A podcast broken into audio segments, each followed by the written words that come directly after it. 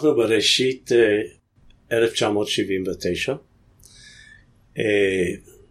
כאשר השאה לנוכח כל הגל ההפגנות נגדו והדרישות שהוא יתפטר, יעזוב, השאה עוזב את פרס, יוצא לגלות, והוא ממנה כמעין ממלא מקום ראש ממשלה שפור בכתיאר.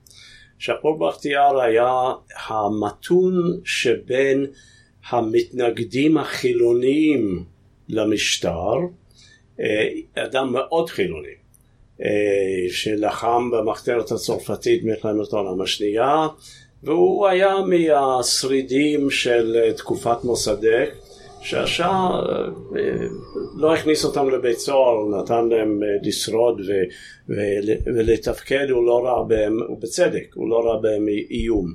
הוא מינה את בכתיאר ועזב את המדינה, יצא לגלות. ובכתיאר צריך למעשה ללא תחושה של סמכות, הוא צריך לפקד על הצבא, הוא צריך לפקד על הסב"כ, השירות החשאי, וצריך להוסיף פה, אנחנו לא הכרנו אותו. לא הכרנו אותו משום שבמהלך כל השלטון של השאה הובהר לנו שאל לנו לתקשר עם האופוזיציה, אפילו האופוזיציה המתונה נוסח בכתיאר.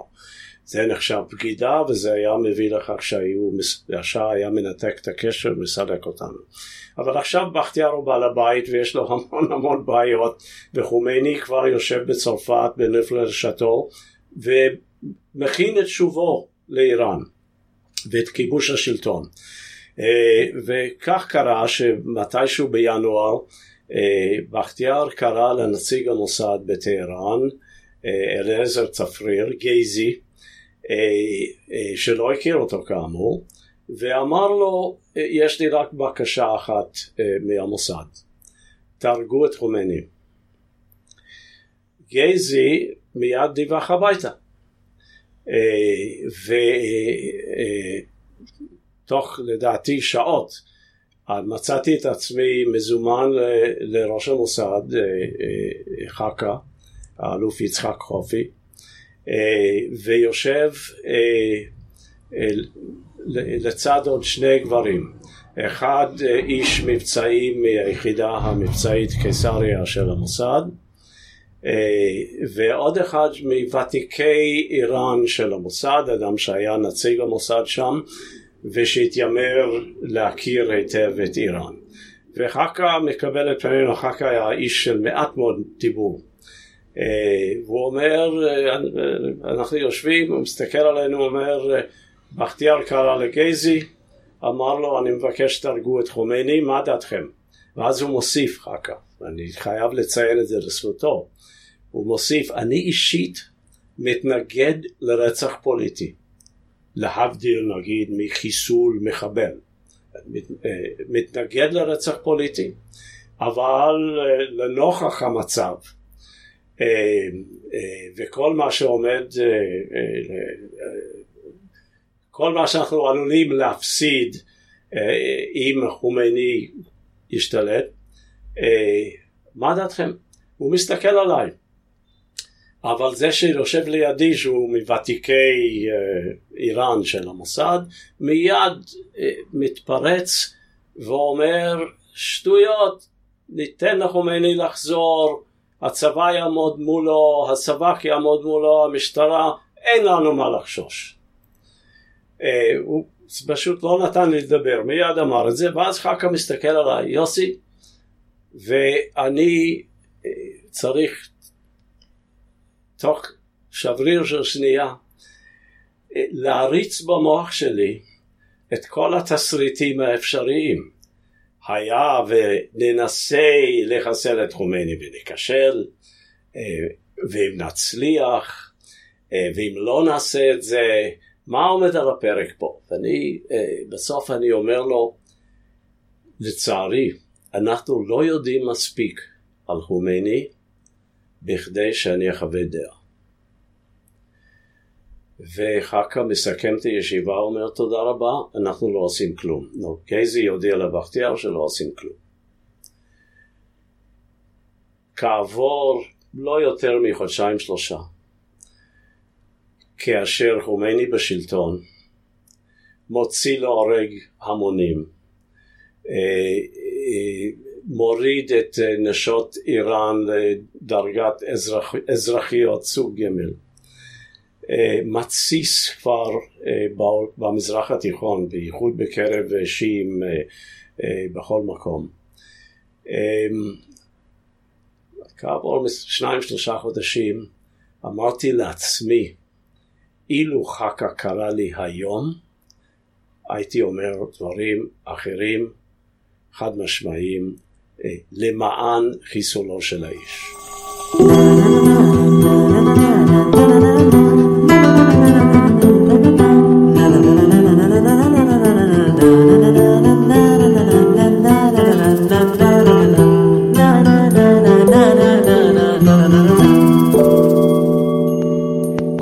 איראניום מועשר איראן מאז ועד היום עם דוקטור תמר אילם גינדין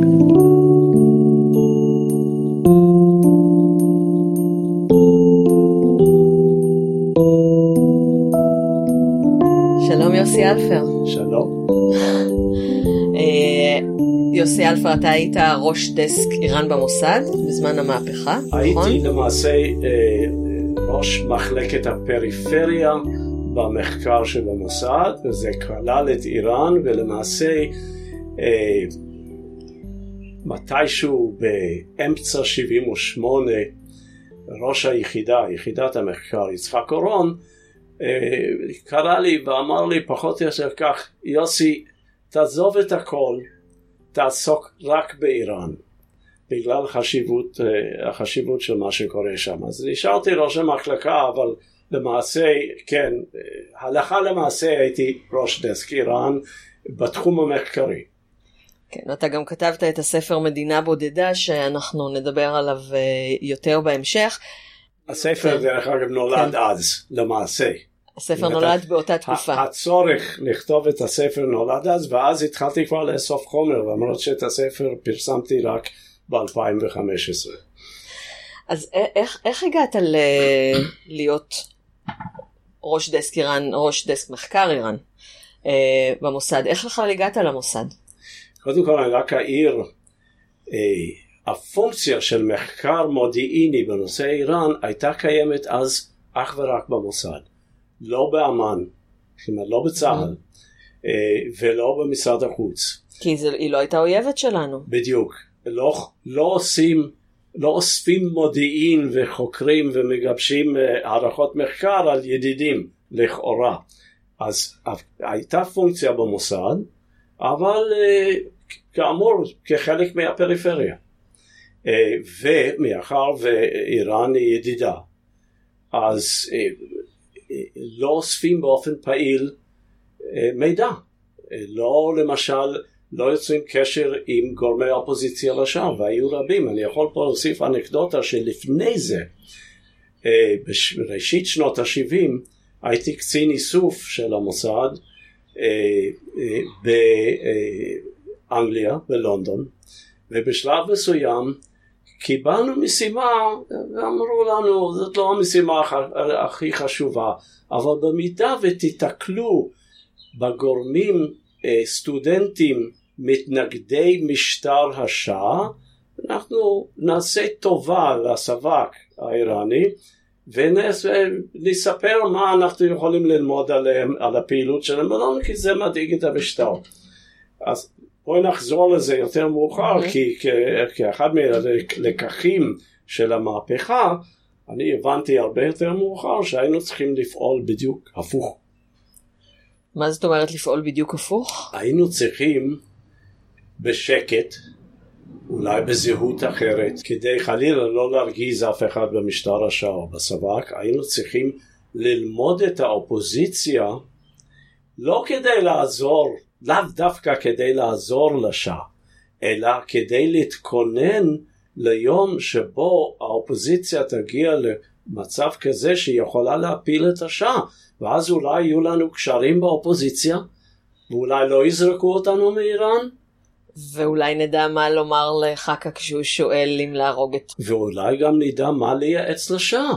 כי אנחנו נכיר אולי קצת יותר טוב ממנו את האופוזיציה שלו. כן, למרות שהוא ודאי עשה מאמצים, אבל עובדה שהוא נכשל, כי הפילו אותו. אה, אז אה, אחד הלקחים שלי לגבי מדינות ידידותיות שהן לאו דווקא דמוקרטיות, שהן אוטוקרטיות.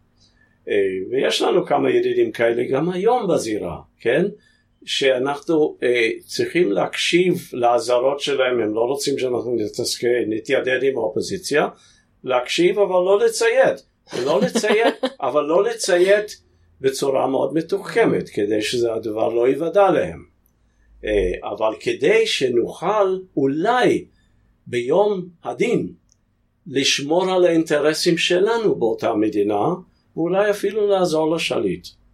איזה מדינות כאלה יש לנו היום? למשל אזרבייג'אן, שהיא מדינת פריפריה של איראן. איראן כן. הייתה מדינת פריפריה בהגדרה שלנו, הגדרה חיובית, הפכה למדינת אויב, אבל יש לה פריפריה. אזרבייג'אן לדוגמה. אנחנו כל הזמן מדברים על פריפריה, אז אולי, אה, אולי נגדיר מה זה פריפריה.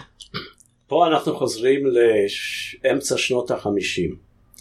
מדינת ישראל אחרי שתי מלחמות, מלחמת השחרור ומלחמת אה, סיני, היא מאוד מבודדת, מדינה בודדה, אה, ענייה, אה, ובן גוריון בראש, אה, יחד עם כמה יועצים, ראובן שילוח, ישר הראל, מגבשים אסטרטגיות על כדי שישראל תוכל לפרוץ את המשבר, את, ה, את, ה, את טבעת העוינות של הערבים מסביבה ולאותת לערבים שהם לא יוכלו לה, שהיא מספיק חזקה ויש לה מספיק ידידים ומספיק משאבים כדי לשרוד, כלומר לשלוח מסר הרתעתי. עכשיו אני, אני מאתר ארבע אסטרטגיות על למרות שאז לא בדיוק דיברו על זה במונחים כאלה. בראש ובראשונה אה, אה, מה שנקרא אז תורת הפריפריה. כלומר הראייה שלנו וזו ראייה ישראלו-צנטרית, תסתכלי על מפה של המזרח תיכון בבית ספר תיכון ישראלי או אפילו בצבא. ישראל במרכז. ישראל במרכז, וזה נכון לכל מדינה. אנחנו מרכז העולם, זה ידוע. זה, לא, לא, כל מדינה רואה את עצמה ככה. היא המרכז ואז מה יש מסביב? אז מה יש מסביבנו? טבעת של אה, עוינות ערבית. כולם. יש היום, יש לנו ידידים במצרים, בירדן, אז לא. אז רק מלחמות איתם.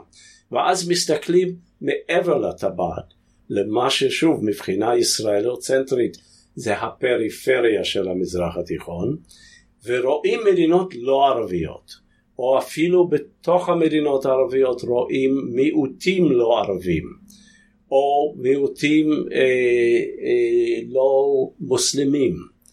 אמ, כמו המרונים בלבנון שממש על, על, כמעט על גבולנו אבל הסתכלנו בעיקר על איראן, על טורקיה בצפון, על אתיופיה בדרום, אה, על הכורדים בצפון עיראק שחיפשו אותנו למעשה אה, ועם הזמן למשל על השבטים בדרום סודאן שגם הם חיפשו אותנו אה, סיוע שלנו אה, גם הרחקנו עד מקומות כמו מרוקו, מדינה ערבית, אבל שלא ראתה את עצמה כחלק מהליבה הערבית העוינת את ישראל, או אה, אה, בחצי האי רב אה, אה, אומן.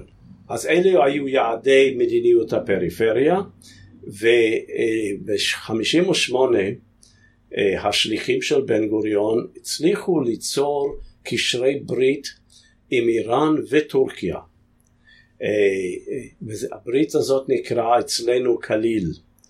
אה, היא נקרא בין שלושתנו Trident. וזאת הייתה ברית מודיעינית לא חתומה, לא היו מסמכים. לא פורמלית, אבל רצינית, אה, שבמסגרתה אנחנו החלפנו מידע מודיעיני, אנחנו בתור המדינה, נאמר, היותר מפותחת מבחינה צבאית ומודיעינית, אנחנו גם סייענו להם באיסוף מודיעין איראן מול עיראק, טורקיה מול עיראק וסוריה, ועם הזמן גם כשהתפתחה תעשיית הנשק שלנו אז מכרנו נשק לאיראן, רקמנו מזימות עם טורקיה שלא יצאו לפועל אבל שלהתקפה בו זמנית בשתי חזיתות דרום וצפון התקפה משותפת על סוריה. שלא עשינו בסוף. ש, שלא עשינו בסוף, זה היה יוזמה טורקית, לא יוזמה שלנו, זה לא יצא לפועל, אבל עד כדי כך הייתה שיתוף הפעולה, נאמר, המודיעינית והמבצעית. אה, אז אה, צריך לראות את הקשר שלנו עם איראן מ-58 במסגרת כליל. אה, לא שלא כליל היה... בכף. כליל בכף, כן. לא שלא היה קשר לפני 58. היו איזה קשרי מסחר, קנינו נפט אפילו מממשלת מוסדק. יהודים עלו, יהודים עיראקים עלו לארץ דרך איראן, הייתה נציגות של הסוכנות, אבל אה, לא הייתה שום מסגרת ביטחונית לפני כליל. זה התחלה. אה, אז זאת תורת הפריפריה. עכשיו, אה, אני מודה שאני שמעתי את ההרצאה שלך כמה פעמים, אתה מגיע לקורס שלי, לקורס איראן שלי במרכז האקדמי שלם באופן קבוע כבר, אפשר להגיד, ושמעתי אותך גם ב... אנחנו ניתן לסנדי להיכנס. טוב, אנחנו הכנסנו עכשיו את uh, סנדי שגירדה את הדלת, אני מקווה שהיא תהיה ילדה טובה, ואם תשמעו נביחות, אז תבינו. זאת סנדי מבובספוג. מי? בובספוג. מבובספוג. כן. מכירה את בובספוג. Uh, כן, יש, יש לי... יש דמות של uh, סנאי בצבעים שלה, אז לכן היא קיבלה מהנכדה שלי את השם.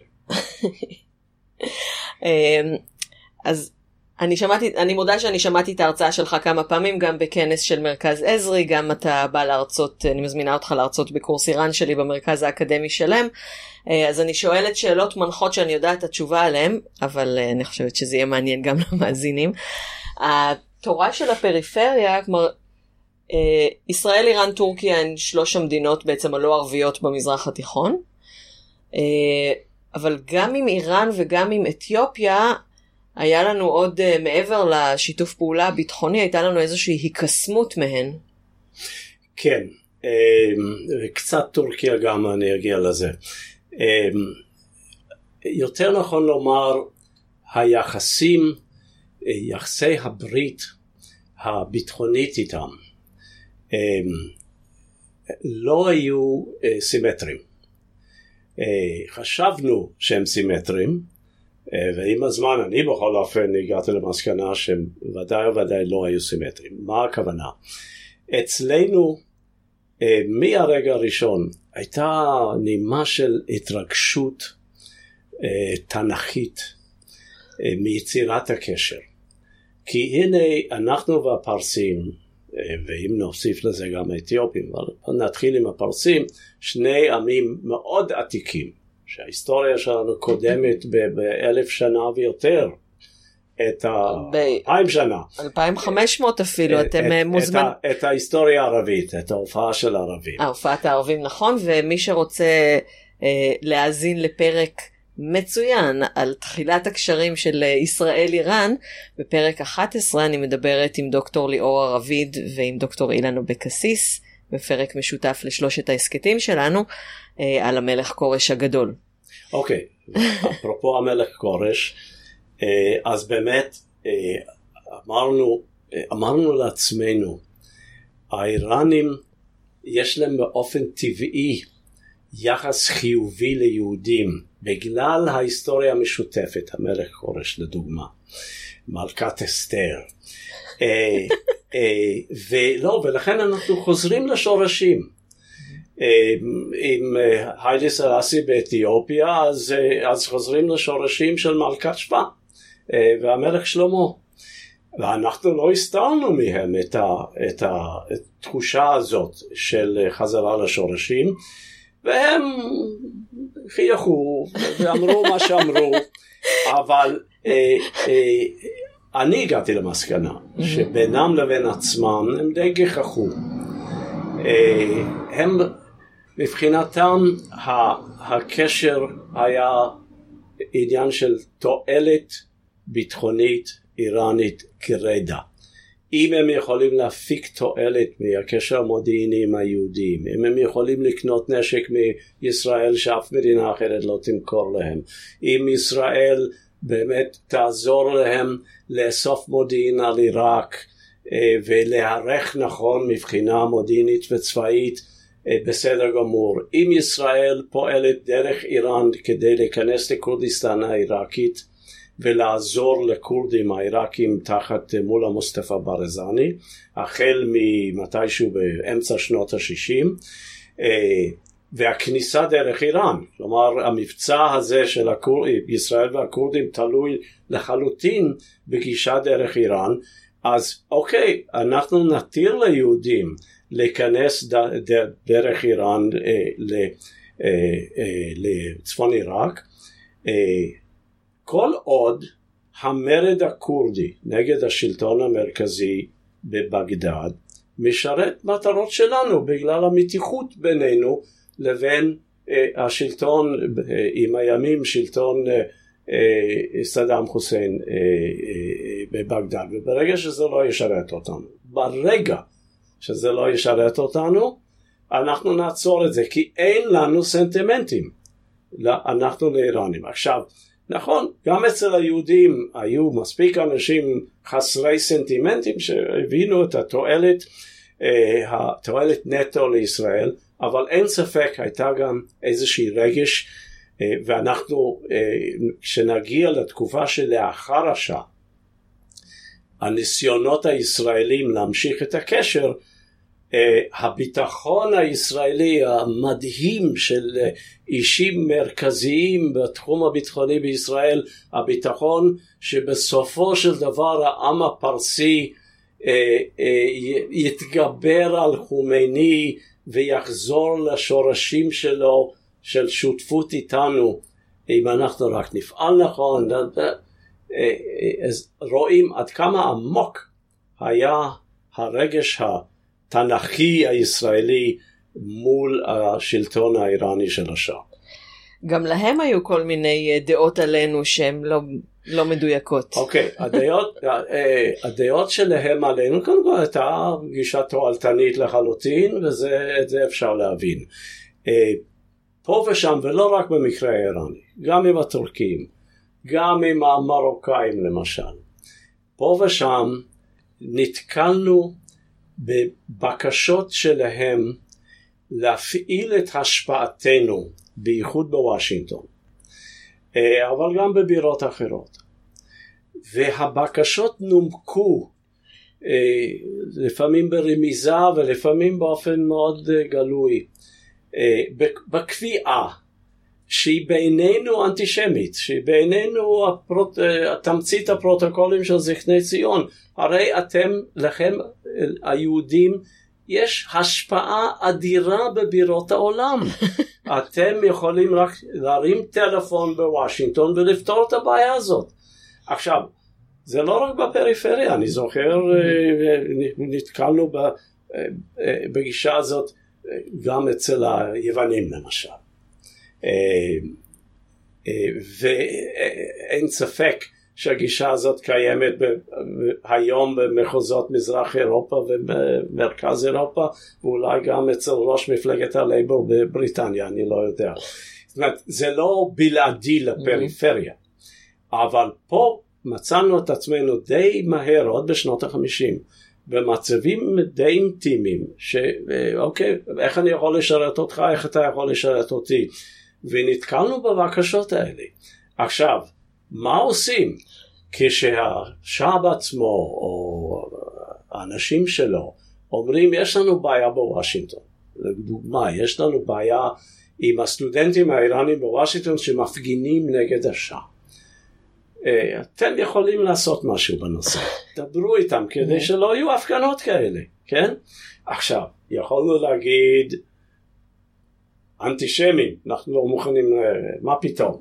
אנחנו יכולים להגיד אין לנו השפעה כזאת, מה שנכון. שזה נכון. מה שנכון. אה, יכולנו לרוץ ל... לליגה נגד השמצה, להתלונן על אנטישמיות.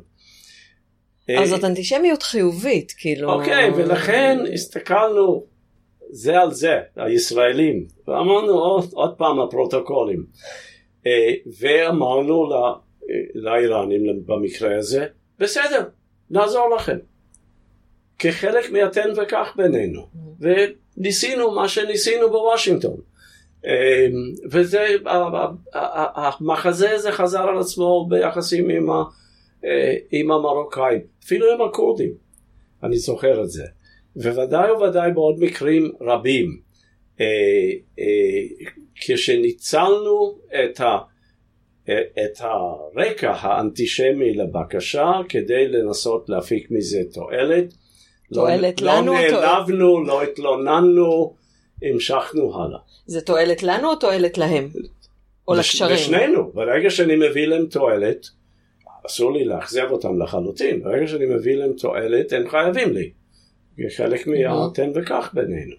עכשיו, כמובן, הנעימה הזאת של הפרוטוקולים הייתה צריכה להיקלט אצלנו גם כהוכחה מוחלטת שאנחנו לא עוסקים בידידים אמיתיים, אלא באינטרסים. וכאמור, כפי שנראה, זה לא תמיד היה מצב אצלנו. אה, אז בוא, בוא נגיע למהפכה.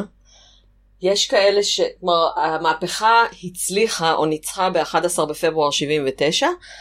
אה, יש אה, דעות לכל מיני, אה, לכל מיני כיוונים מתי היא התחילה. כלומר, חומייני הגיע ב-1 בפברואר 79, שעה עזב בינואר 79.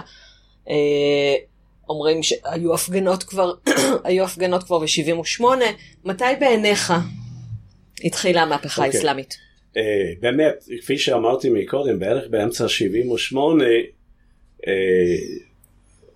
ראש יחידת המחקר ציווה עליי לעזוב הכל ולהתעסק רק באיראן. פה, פה אני חייב להוסיף, כהערת אגב, אני לא איראניסט, אני לא פרסיסט, uh, לא היה לי שום רקע. Uh, uh, הייתי כבר ביחידה כמה שנים ועסקתי בין השאר קצת באיראן אבל בלי שום רקע. והיו במוסד אנשים עם רקע עשיר של שהות של שנים באיראן, של שיתוף פעולה עם המשטר. אמ, והיה לי, אה, מצאתי את עצמי, אה, ואני אגיע לתשובה לשאלה שלך, אבל רקע חשוב, אה, מצאתי את עצמי במצב של חוסר התמצאות, מעולם לא הייתי באיראן. וברגע שנאמר לי תעסוק רק בזה, כלומר אתה יוסי האיש שלנו למהפכה באיראן, אז הלכתי לוותיקים ושאלתי אותם איך אתם רואים את המצב, מה ההסבר שלכם למה שקורה. אה, נסעת גם בעצמך? Hmm? נסעת גם בעצמך? לא, לאיראן, לא. מחקר טהור. טהור. טבולה ראסה. עכשיו לקח לי הרבה זמן להגיע למסקנה שזה היה יתרון. כי בהתחלה אה, אה, זה נראה לי אה, חיסרון אדיר והייתי נורא מתוסכל. כי דיברתי עם אנשים שהכירו את איראן, הכירו את איראן ואני לא. יכלו להגיד לך אתה פונה פה ליד המאפייה. הם, זאת אומרת, כל אחד, עכשיו, מה היה הרקע המשותף לכולם? אנחנו מדברים על ישראלים שהיו נציגי המוסד, והיו גם אנשי מסחר כמובן, אלפי אה, אנשי עסקים שהיו באיראן, אה, וגם אנשי השגרירות, שהיא לא הייתה בדיוק שגרירות, היא הייתה, הייתה לשכת אה, מסחר כי איראנים לא הרשו לנו להקים שגרירות. אמרו לי שאם היית נכנס למונית ומבקש שייקח אותך לשגרירות ישראל, הוא ידע לאן, אבל זה הכל היה כזה מתחת לפני השטח, לא, לא, לא רשמי. לא, לא, היה לוח בכניסה, mm-hmm. לשכת המסחר הכלכלי, mm-hmm. לשכת הקשר הכלכלי, משהו כזה. ושם בפנים ישב שגריר ישראל, בעינינו הוא שגריר, בעיניהם הוא לא שגריר, אבל זה בן אדם עם גישה ישירה אה, בגלל אה, אופי הקשרים. עכשיו, אה, אוקיי, כל אנשינו אמרו לי הסברים כמו זה, זה, זה מרד של הבזאר. חפש את, את הגורם הכלכלי, כן? או סנג'בי, או בכתיאר, אותם החילוניים שהם שרידים מתקופת אה, מוסדק, שהם מייצגים אפשרות של שלטון חילוני חצי דמוקרטי או דמוקרטי באיראן אה, עוד אה, מתקופת מוסדק. פה ושם היו אנשים שאמרו צריך לבדוק מה קורה במסגדים, תחושה של חוסר שקט או ששמעו דברים, אבל כוחותינו לא היו במסגדים. כוחותינו לא הקשיבו לדרשות. זה, זה בגלל, ש... בגלל אותו איסור של השאה? או... זה גם בגלל האיסור, לא, קודם כל כוחותינו גם לא היו במגעים עם אנשים כמו בכתיאר או סנג'בי, כי היה אסור. אבל אפשר היה לדבר עם כל מיני איראנים שהכירו את הגורמים האלה. לא, אנחנו מדברים על בועה, בועה חילונית, אה, טהרנית, בורגנית מאוד. אה, אה, שלהבנתנו שם התרכז, התרכזו אה, גורמי השלטון הפוטנציאליים. נוסף לזה אנחנו מדברים על המחתרות, המוג'הדין והפדאין, שהיו אז פעילים מאוד בחוצות טהרן, בחיסולים, בפיגועים, ששוב פעם לא זוהו כגורמי דת, אוקיי? עוד, עוד גורמי אופוזיציה. זהו, זאת התמונה שקיבלתי.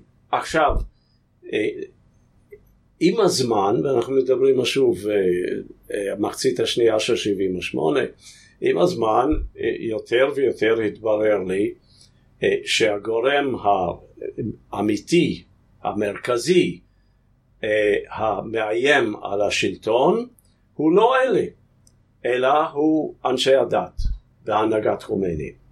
אה, פה למשל אה, הפרופסור המנוח ברנרד לואיס שהלך לעולמו בגיל 102 נדמה לי לא מזמן אה, שיחק תפקיד מפתח.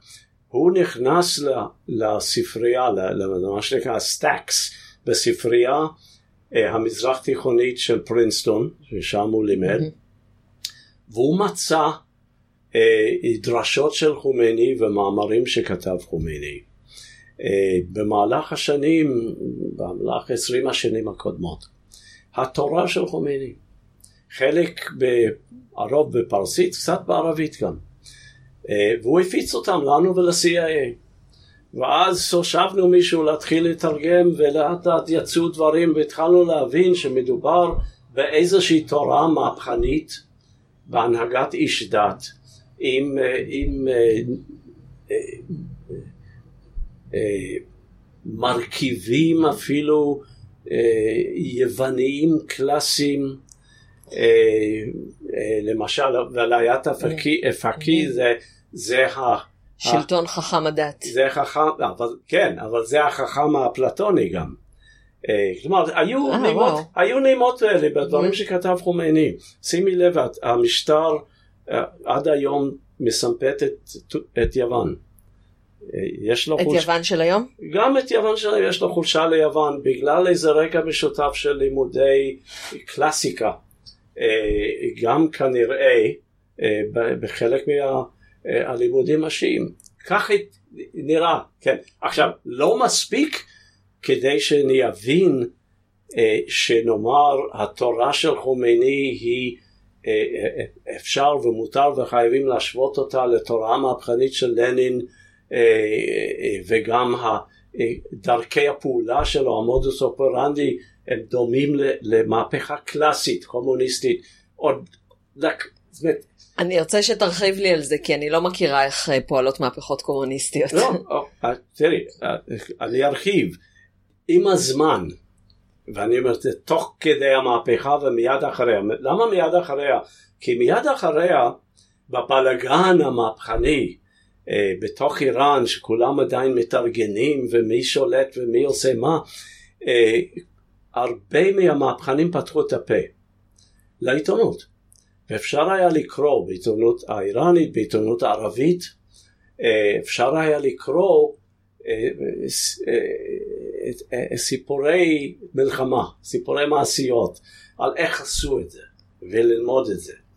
אני, אני עם הזמן אני כתבתי מאמר The Khomeini International שהופיע בוושינגטון קוורטרלי בסוף 79 נדמה לי וניסיתי לגבש ממקורות גלויים, אך ורק גלויים, אה, איך זה פעל, אבל זה לקח זמן להבין את זה, ובאמצע ינואר כשישבתי מול חכה לא הבנתי את זה, בפירוש לא, ידעתי, שיש, ידעתי שהוותיקים לא צודקים, שהם אה, לחלוטין לא מבינים את האיראן המבצבצת ומשתלטת אה, על האיראן המוכרת להם, כן?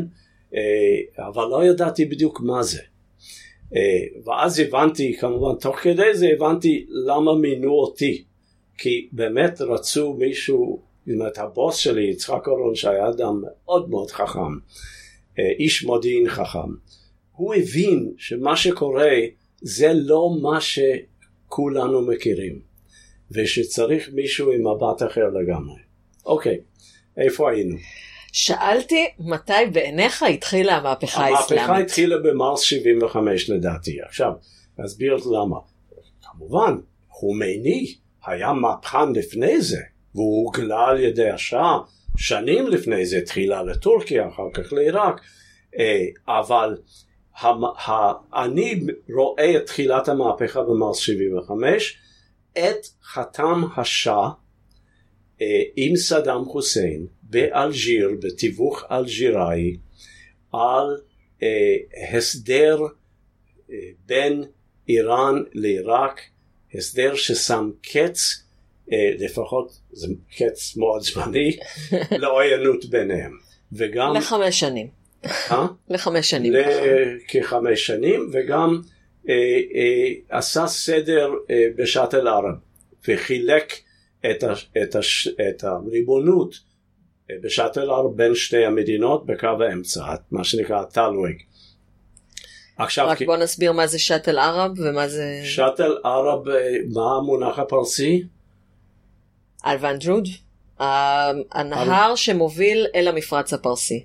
הנהר בגבול נכון. איראן עיראק שמוביל אל המפרץ נכון. הפרסי. ש... אה, אה, גבול שהיה במחלוקת mm-hmm. ביניהם. אגב, לא רק הגבול המימי, אלא mm-hmm. גם הגבול היבשתי היה במחלוקת, והם עשו סדר בנושא הזה, וזה אחרי שהיו חיכוכים כל השנים, וזה אחרי שהשאה אה, באמצעות, באמצעותנו, אה, ועד אז ה-CIA כבר נכנס לתמונה, הפעילו, הפעלנו את הכורדים, סייענו לכורדים נגד אה, ממשל סדאם חוסיין. עכשיו, ההסדר של מרס 75 סידר את הגבול, הפסיק את העוינות ואת פעולת, את הפעולות המלחמתיות ביניהם, שם קץ לסיוע לכורדים.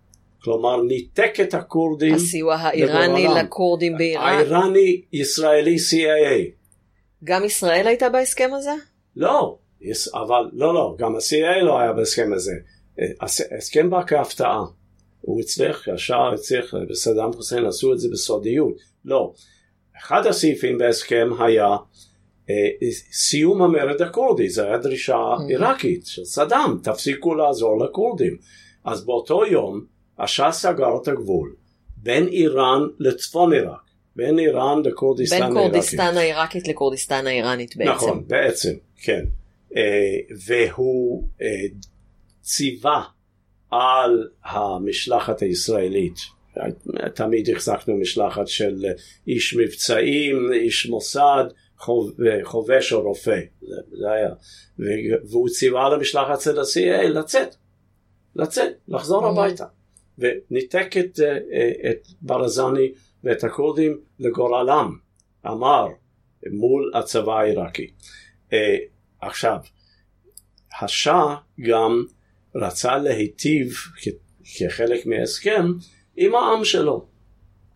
אז הוא דרש מסדאם, וסדאם הסכים, uh, שבמסגרת היחסים החדשים, המשופרים, יותר לפי מיטב זיכרוני עשרת אלפים איראנים כל חודש לעלות לרגל לנג'ף וקרבלה בעיראק, הערים הקדושות לשיעה. כזה מתנה של השאה לעם שלו. מחווה של רצון טוב. מחווה של רצון טוב כלפי העם שלו. כן, אולי כדאי לציין שוב, אני מציינת את זה כמעט בכל פרק, שכאשר המשטר היה חילוני, העם רצה להיות דתי. רק אחרי שהמשטר הפך דתי, העם התחיל לרצות להיות חילוני. תראי, איזה חלק מהעם רוצה להיות חילוני, זאת שאלה, כי פה צריך mm-hmm. לשאול שאלות שלי כן. אין תשובות עליהן, אבל אני מפקפק בתשובות שאני שומע, כאילו שכל האיר... העם האיראני רוצה להתרחק מהדת ומהמשטר. לא, אין... למשטר אין... יש בייס. יש base, והוא base אה, לא של האליטות. אה, האינטלקטואליות, זה... או המס... אה, אה, זאת אומרת, אז ה base של חומייני היה עמך, העמך שפוקד את המסגדים. עכשיו העמך הזה התחיל להתארגן ולעלות לרגל לנג'ף וקרבלה, ושם קיבלו, ולכן אני קובע שהמהפכה התחילה אז, שם הם פגשו את חומייני ואת הפמליה שלו. וקיבלו מהם את הקלטות אה, שאיתם חזרו לאיראן והשמיעו במסגדים ושמעו את חומייני בקולו קורא להם למרד, למרידה, למהפכה בדרשות. ובניגוד לפייסבוק, טלגרם ויוטיוב שמשתמשים בהם עכשיו כדי לארגן ולהתסיס, קלטות זה משהו שהרבה פחות קל לעקוב אחריו ולדעת בכלל על קיומו. נכון, נכון, כי זה, נכון. היום זה... הרבה יותר קל לארגן, אבל נכון. גם הרבה יותר קל לעקוב. אבל מעניין לציין שזה אה, מהשימוש, מה... זה שימוש די חלוצי בטכנולוגיה אה, מודרנית לצורך מהפכה. אפשר למשל לראות אה, גמל עבד אל-נאסר שהוא מקים את סאוט אל-ערב בשנות החמישים והוא משדר מקהיר והוא מגיע לכל המזרח התיכון עם המסר שלו, אפשר גם לראות בזה שימוש בטכנולוגיה לצורכי, צרכים פוליטיים, לצורכי המרדה. פה זה מה שחומני עשה עם הקלטות, וכל זה קרה הודות לשעה ומתחת לאף שלהם. עכשיו, נכון, השעה ואנשי המודיעין שלו, הסב"כ, הם ידעו שחומני, ו... הסובבים אותו עוינים. הם, הם זיהו, הם למשל כנראה הצליחו להרעיל את אחד הבנים של חומני, הצליחו להרעיל את עלי שרייתי שהיה מין גורם מהפכני מאוד מעניין, מקשר בין הדת לבין החילון. כן, הוא היה הוגה דעות של, של המהפכה. הוא היה הוגה דעות של המהפכה, אבל לא בדיוק חומניסט, אני לא יודע mm-hmm. איך הוא היה שורד תחת חומני אילו נשאר בחיים. הוא שייך לאסכולה של פרנס פאנון, אה, מדוכאי העולם, אה, שזה סוגיה מאוד מעניינת, מי שמתעניין במהפכות בעולם השלישי, הוא הביא את הזווית הזאת, אבל זאת לא הזווית של חומני, שהיא הרבה יותר דתית, אה, בלי, בלי הנימות המרקסיסטיות. בכל אופן, לדעתי זה התחיל אז. ממש מתחת לאף שלהם. אמ, והרי החומני, באמת, בראייה לאחור, המימד העיקרי היה באמת חומני והמסגדים. עכשיו, המסגדים הפכו להיות תאי, תאים מהפכניים. ולמה אני דיברתי על לנין? כי כשאתה מחולל מהפכה עממית, אתה צריך להגיע לכל לכל פינות המדינה ולכל רבדי העם ובייחוד לעם שהוא להערכתך אה, העם שיקלוט את המסר וימרוד. ואז החומני הפך את, אה, את המולות, את אנשי המסגדים לראשי תאי טרור והפך את המסגדים לתאי טרור. ומטבע הדברים הצבא כיסס יחסית להיכנס אה, למסגדים ולחפש, והוא גם לא ידע מה לחפש. הוא לא ידע מה לחפש. שם התחילה המהפכה. נכון במקביל היו גורמים טרוריסטים, מוג'הידין ופדאיין, והיו הבורגנים שמשכו את עיקר תשומת הלב כיוון שכל עיתונאי מבחוץ שהגיע לשם וגם חלק מהעיתונאים האיראנים שחיפש מהפכה היה לו הכי קל להגיע ל, אה, אה, לסלון של אה, סנג'בי ושם יושבים כולם מסביב והוא יכול לשאול שאלות והוא יכול לשאול והוא יכול לשמוע דעות למה יש מהפכה ומה לא בסדר בשעה. אבל זה כל זה היה שולי לחלוטין מתברר לאחר מעשה שזה היה שולי לחלוטין. לי לקח זמן אבל לא, חושב, לא יותר מדי זמן להבין שזה לא המוקד. הבעיה היה איך אתה חודר למוקד של חומייני שהוא באמת בנוי כמהפכה לתפארת, לפי דגם אם תרצו של, של לנין, אה, וזה דגם שלא ראינו מאז. אמנם, מה, אמנם מה זה, זה מופת למהפכנים בעולם המוסלמי בכלל, כן? אבל לא הצליחו לעשות את זה מאז. מה הדגם הזה? מה הדגם של לנין? אני מנסה להבין... אה, שוב פעם, זה דגם של תאי, תאים mm-hmm. מהפכניים, אה, רשת מהפכנית, מהפכנית, בסוף התברר שהיה, אה, עמדת פיקוד מרכזית בטהרן, תחת פיקוד האייתולה בהשתי, שאחד הראשונים שחוסלו אחרי המהפכה, שהוא היה המפקד במקום להפעיל את כל התאים האלה. עכשיו, מה הוא הפעיל? הוא הפעיל הפגנות ענק. אנחנו מדברים בהפגנות, על הפגנות של מיליונים של אנשים. הוא הפעיל ניסיונות אה, לש... אה, לחדור לצבא, לחדור למשטרה, לשכנע אותם לעבור או להיות נוטרלים או לעבור לצד של חומייני. הוא, הביא, הוא, הוא הפעיל המונים בשם חומייני תוך שימוש בקלטות האלה. וואו, אז, אז הרבה יותר מוקדם, רק שזה פשוט היה מתחת לרדאר. לא, במרס 75, שוב פעם, בראייה לאחור. זה התחיל אז. נשאר מתחת לרדאר.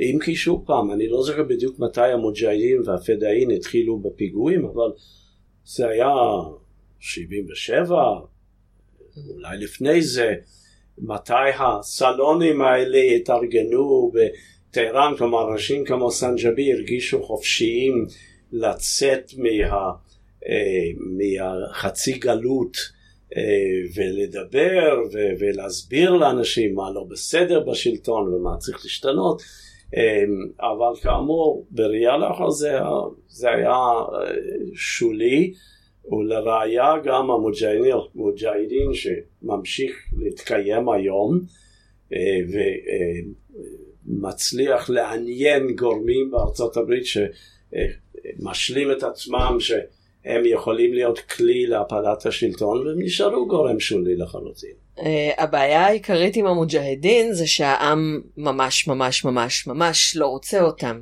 מלחמת איראן עיראק הם uh, היו בעד סדאם וזהו, הלך, הלך עליהם. לא, אה, העם לא רוצה את, המוג'הדין אחד. העם לא רצה גם את הפדאין, העם לא רצה את הטודי, המפלגה הקומוניסטית. שהיו שחשבו שאולי הם מושכים בחוטים כי למנהיג הטודי אתה יודע, יש אח אייתולה או הוג'ת אל-אסלאם, אני לא זוכר בדיוק מה, וזה, שוב פעם, הכל שולי. אה, אה, ופה המקום לציין, לא רק אנחנו לא הבנו, לא רק השעה לא הבין. אה, העם לא הבין. לא, האליטות לא הבינו, אוקיי? והגורמי מודיעין, אנחנו, ה-CIA, ה-MI6, הסטק הצרפתי, אני מעז לומר גם הרוסים, לא הבנו, לא הבנו. ולראיה, כעבור שנים, אה, שאלתי אה, עמיתים ממסגרות המודיעין הללו, לא הרוסים, לא מצאתי מישהו מהמודיעין הסובייטי, אבל ותיקי CIA, MI6, סטק, בחטיאר פנה גם אליכם וביקש לחסל את חומני. וכולם אישרו לי כן. ומה עשיתם? אז מתברר שגם אצלם היה מין דיון כמו אני מול חכה, כן? אה, ואמרו לו, אנחנו לא עושים את זה. ולמה אנחנו לא עושים את זה? לחלק היו נימוקים מוסריים, כמו שגם לחכה היו. אה, וחלק אמרו, לא, לא הבנו, לא הבנו מה קורה. ולכן כולם השיבו לו בשלילה. בחטיאר, מתברר, הבין. הוא הבין מי זה חומני. הוא לא הצליח להסביר לנו את זה. כן, בטח אה, מכיוון שבחטיאר גם היו לו אולי שאיפות אה, משלו, אז אולי חשבתם שיש לו מניעים לו. נסתרים. לא, ודאי שהיו לו, הוא היה, הוא היה ראש הממשלה בלי שעה. כלומר, הוא היה האקזקוטיב והמוציא לפועל. הבעיה שלו הייתה שגורמי הכוח, אה, צבא, לא היו נאמנים לו. אה, כי נשארו נאמנים לשעה והעבירו את הנאמנות שלהם, חלק מהם לפחות לחומייני. אה, והוא היה זאב בודד, הוא תמיד היה. אבל חומייני הבין שבכתיאר מבין, ולכן כעבור עשר שנים הם חיסלו את בכתיאר בצרפת.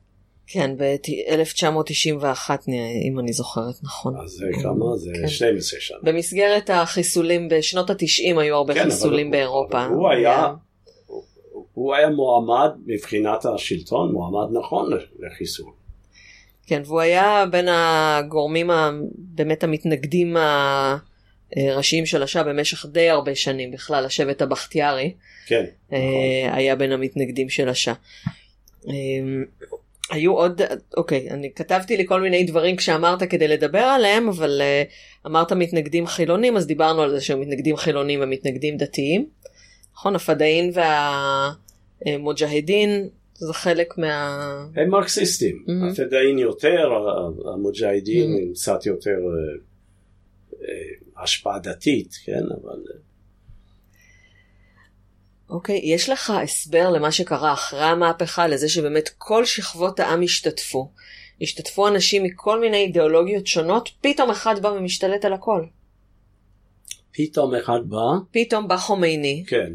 שהוא, זאת לא, הייתה הוא, אחת הקבוצות. זה לא פתאום. זה לא פתאום. זה לא פתאום, הוא משך בחוטים לפחות ממרס 75. אוקיי? עכשיו, לא הבנו את זה.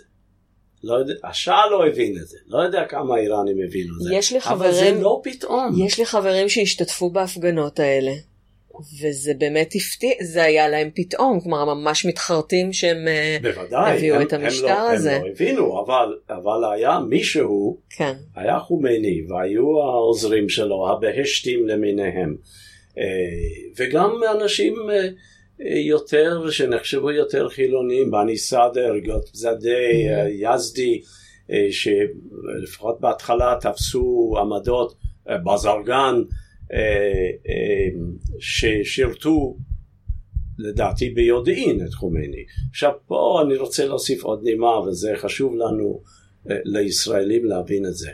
שוב פעם, לאחר המהפכה, כשכולם פתחו את הפה, אני מדבר החל מאמצע פברואר 79 למשך כמה חודשים לא הייתה צנזורה, כולם דיברו באופן חופשי. היה חופש ביטוי למשך אה, כן, זמן קצר. מה אני גיליתי? מה אני גיליתי? שהיו למהפכה הזאת, היו שורשים לא רק בנג'ף וקרבלה, אלא גם בדמשק, וגם בדרום לבנון אצל השיעים. ויכולת לשחזר שוב, בחלק מהמקרים בעזרת התבטאויות שלהם, את התנועות של האנשים ששירתו את חומייני. איזה גוט זדי, כן, פגשתי את יזדי בדמשק. אה, אה, מוסטפא צ'מרן, שר ההגנה האיראני הראשון תחת חומייני. מאיפה הוא הגיע לטהרן? מדרום לבנון. הוא חי שם שנים. מתחת לאף שלנו, אוקיי? איש מהפכן, שיעי, איראני, נאמן לחומייני. עכשיו האנשים האלה נסעו באופן די חופשי בין דרום לבנון, דמשק, נג'ף וקרבלה. גם לפעמים לעולם הגדול לאסוף כספים, אוקיי?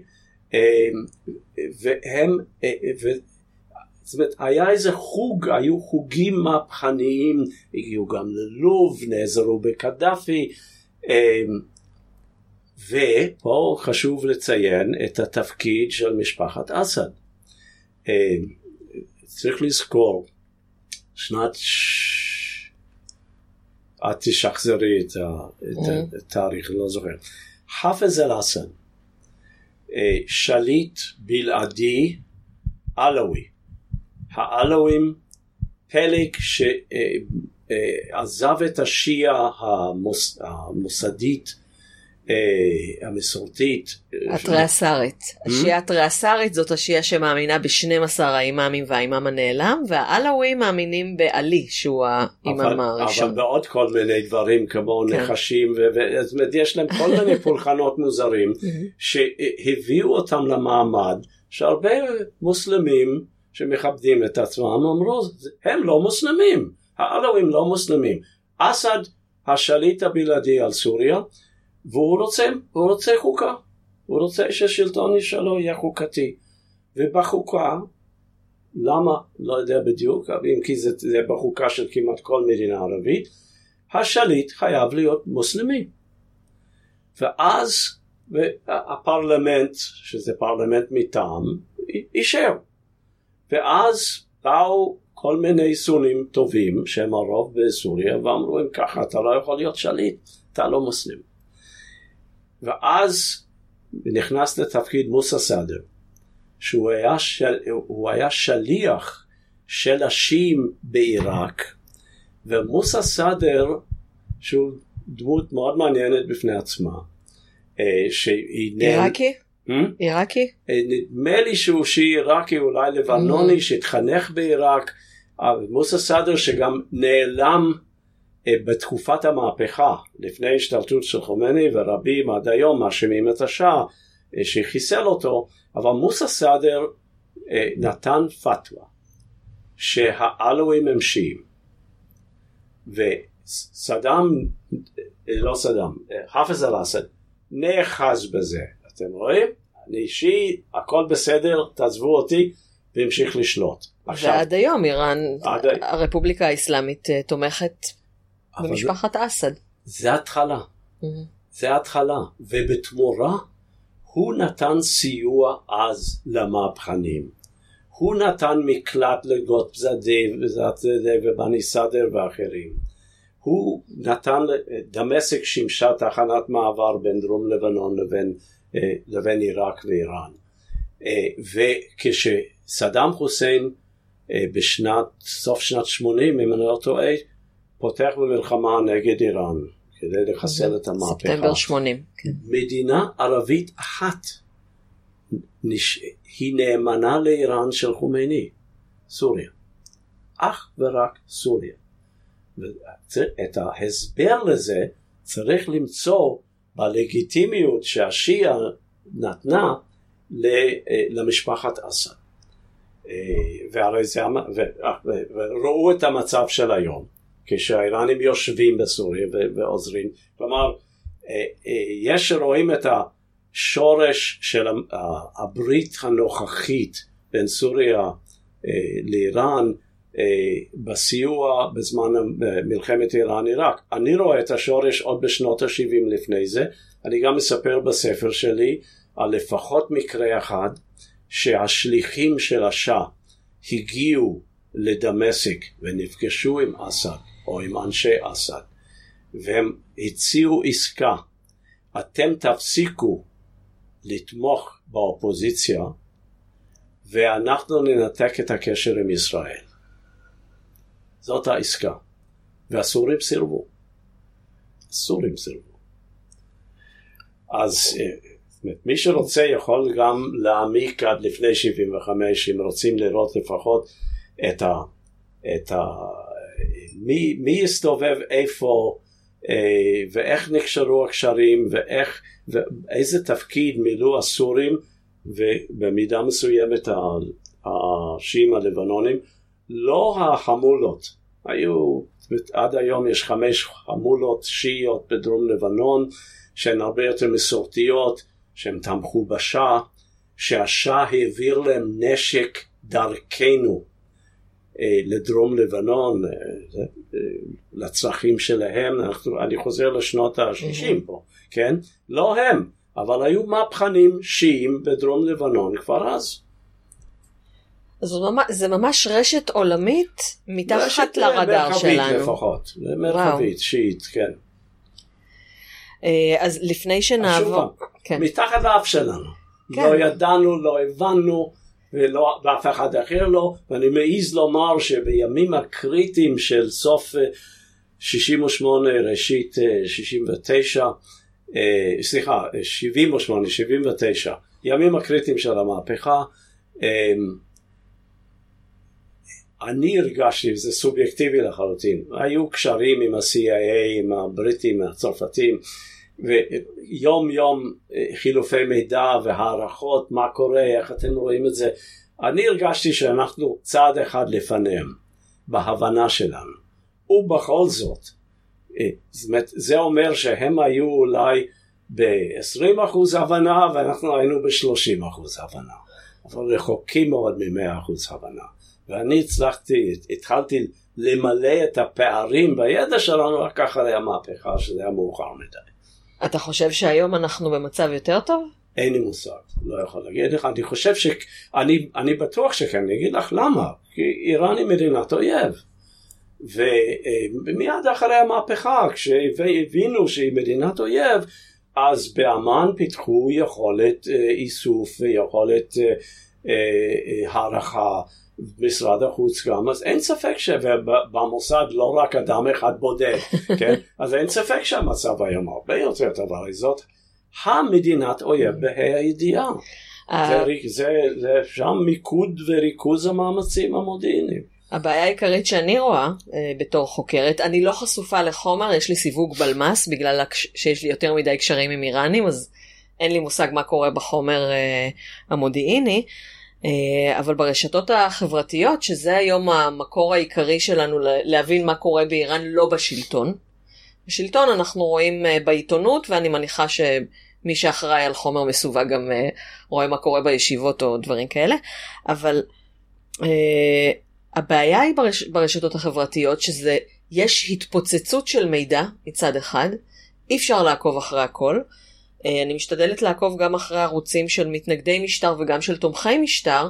כל אחד אומר שבצד השני יש שכירי מקלדת, או בן אדם, בן אדם אחד שמפעיל מאות יוזרים, ובאמת אי אפשר לדעת. כלומר, מציגים מציאות אה, מאוד שונה. מה שאני אוהבת להגיד זה שהכבישים לא משקרים.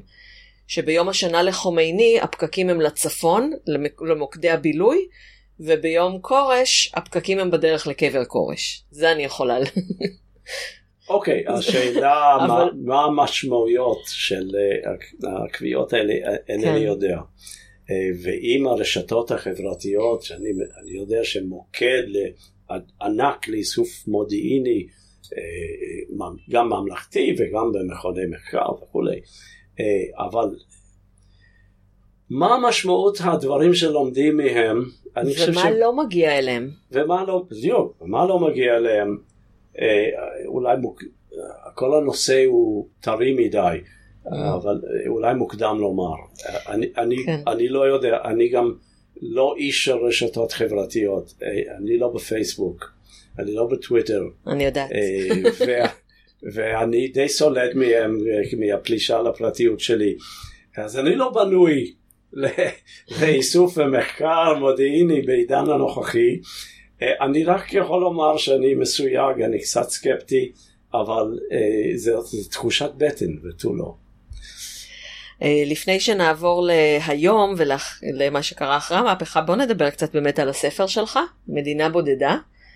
אמרת יצא ב-2015 בהוצאת מטר, מטר יש גם גרסה אנגלית למי שמעוניין. שאיך קוראים לה? Periphery, Israel Search for Middle East Allies, ומדינה בודדה, כותרת המלאה היא מדינה בודדה, החיפוש החשאי של ישראל אחר אה, בני ברית במזרח התיכון. אנחנו ניתן קשר, קישורים מגוף הפוסט גם אה, ל- לספר בעברית וגם לספר יופי, באנגלית. ספר בעברית זכה בשני פרסים בשנת 16 ו-17, 16 פרס, אה, אה, נו, יצחק שדה, יש, אנחנו יושבים ומקליטים למי ששמע את המשאיות פה, אנחנו יושבים בקצה רמת השרון, אה, ב- ליד כביש עם אה, משאיות וכזה, ויש כאן על ה... יושבים בחדר העבודה בחדר שלי. העבודה של יוסי, ויש כאן אה, פרס יצחק שדה, לספרות. צבאית. פרס צ'צ'יק ו- של INSS.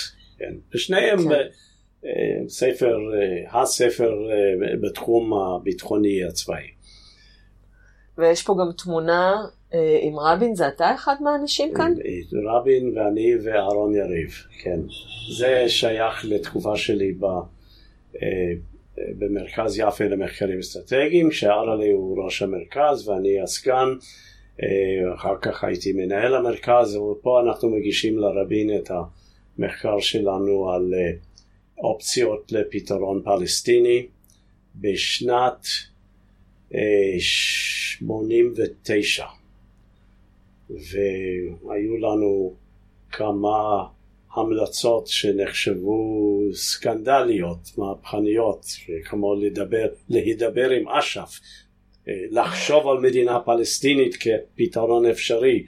צריך לחזור לתקופה הזאת כדי לראות את הלידה של החשיבה על הפתרונות האלה. וואו, אני, מה שתרשה לי אני אצלם. מה... אין בעיה, הכל- יש פה. גם אה, סיכה שכתוב ask me about my lobotomy. כן, אני עדיין מסתכל על זה וצוחק כל הזמן. יש פה, אם את רוצה עוד ציור, כן, יש פה מפה, זה לא יורד מהקיר, של, אה, שלקחתי, לקחתי, פיזית. מסגן ראש הגרו, המודיעין הצבאי הסובייטי, בשנת 90, אה, כשברית המועצות עוד לא התפוררה, אבל היא מתחילה להתפורר, ויש כבר קשרים בין שתי המדינות.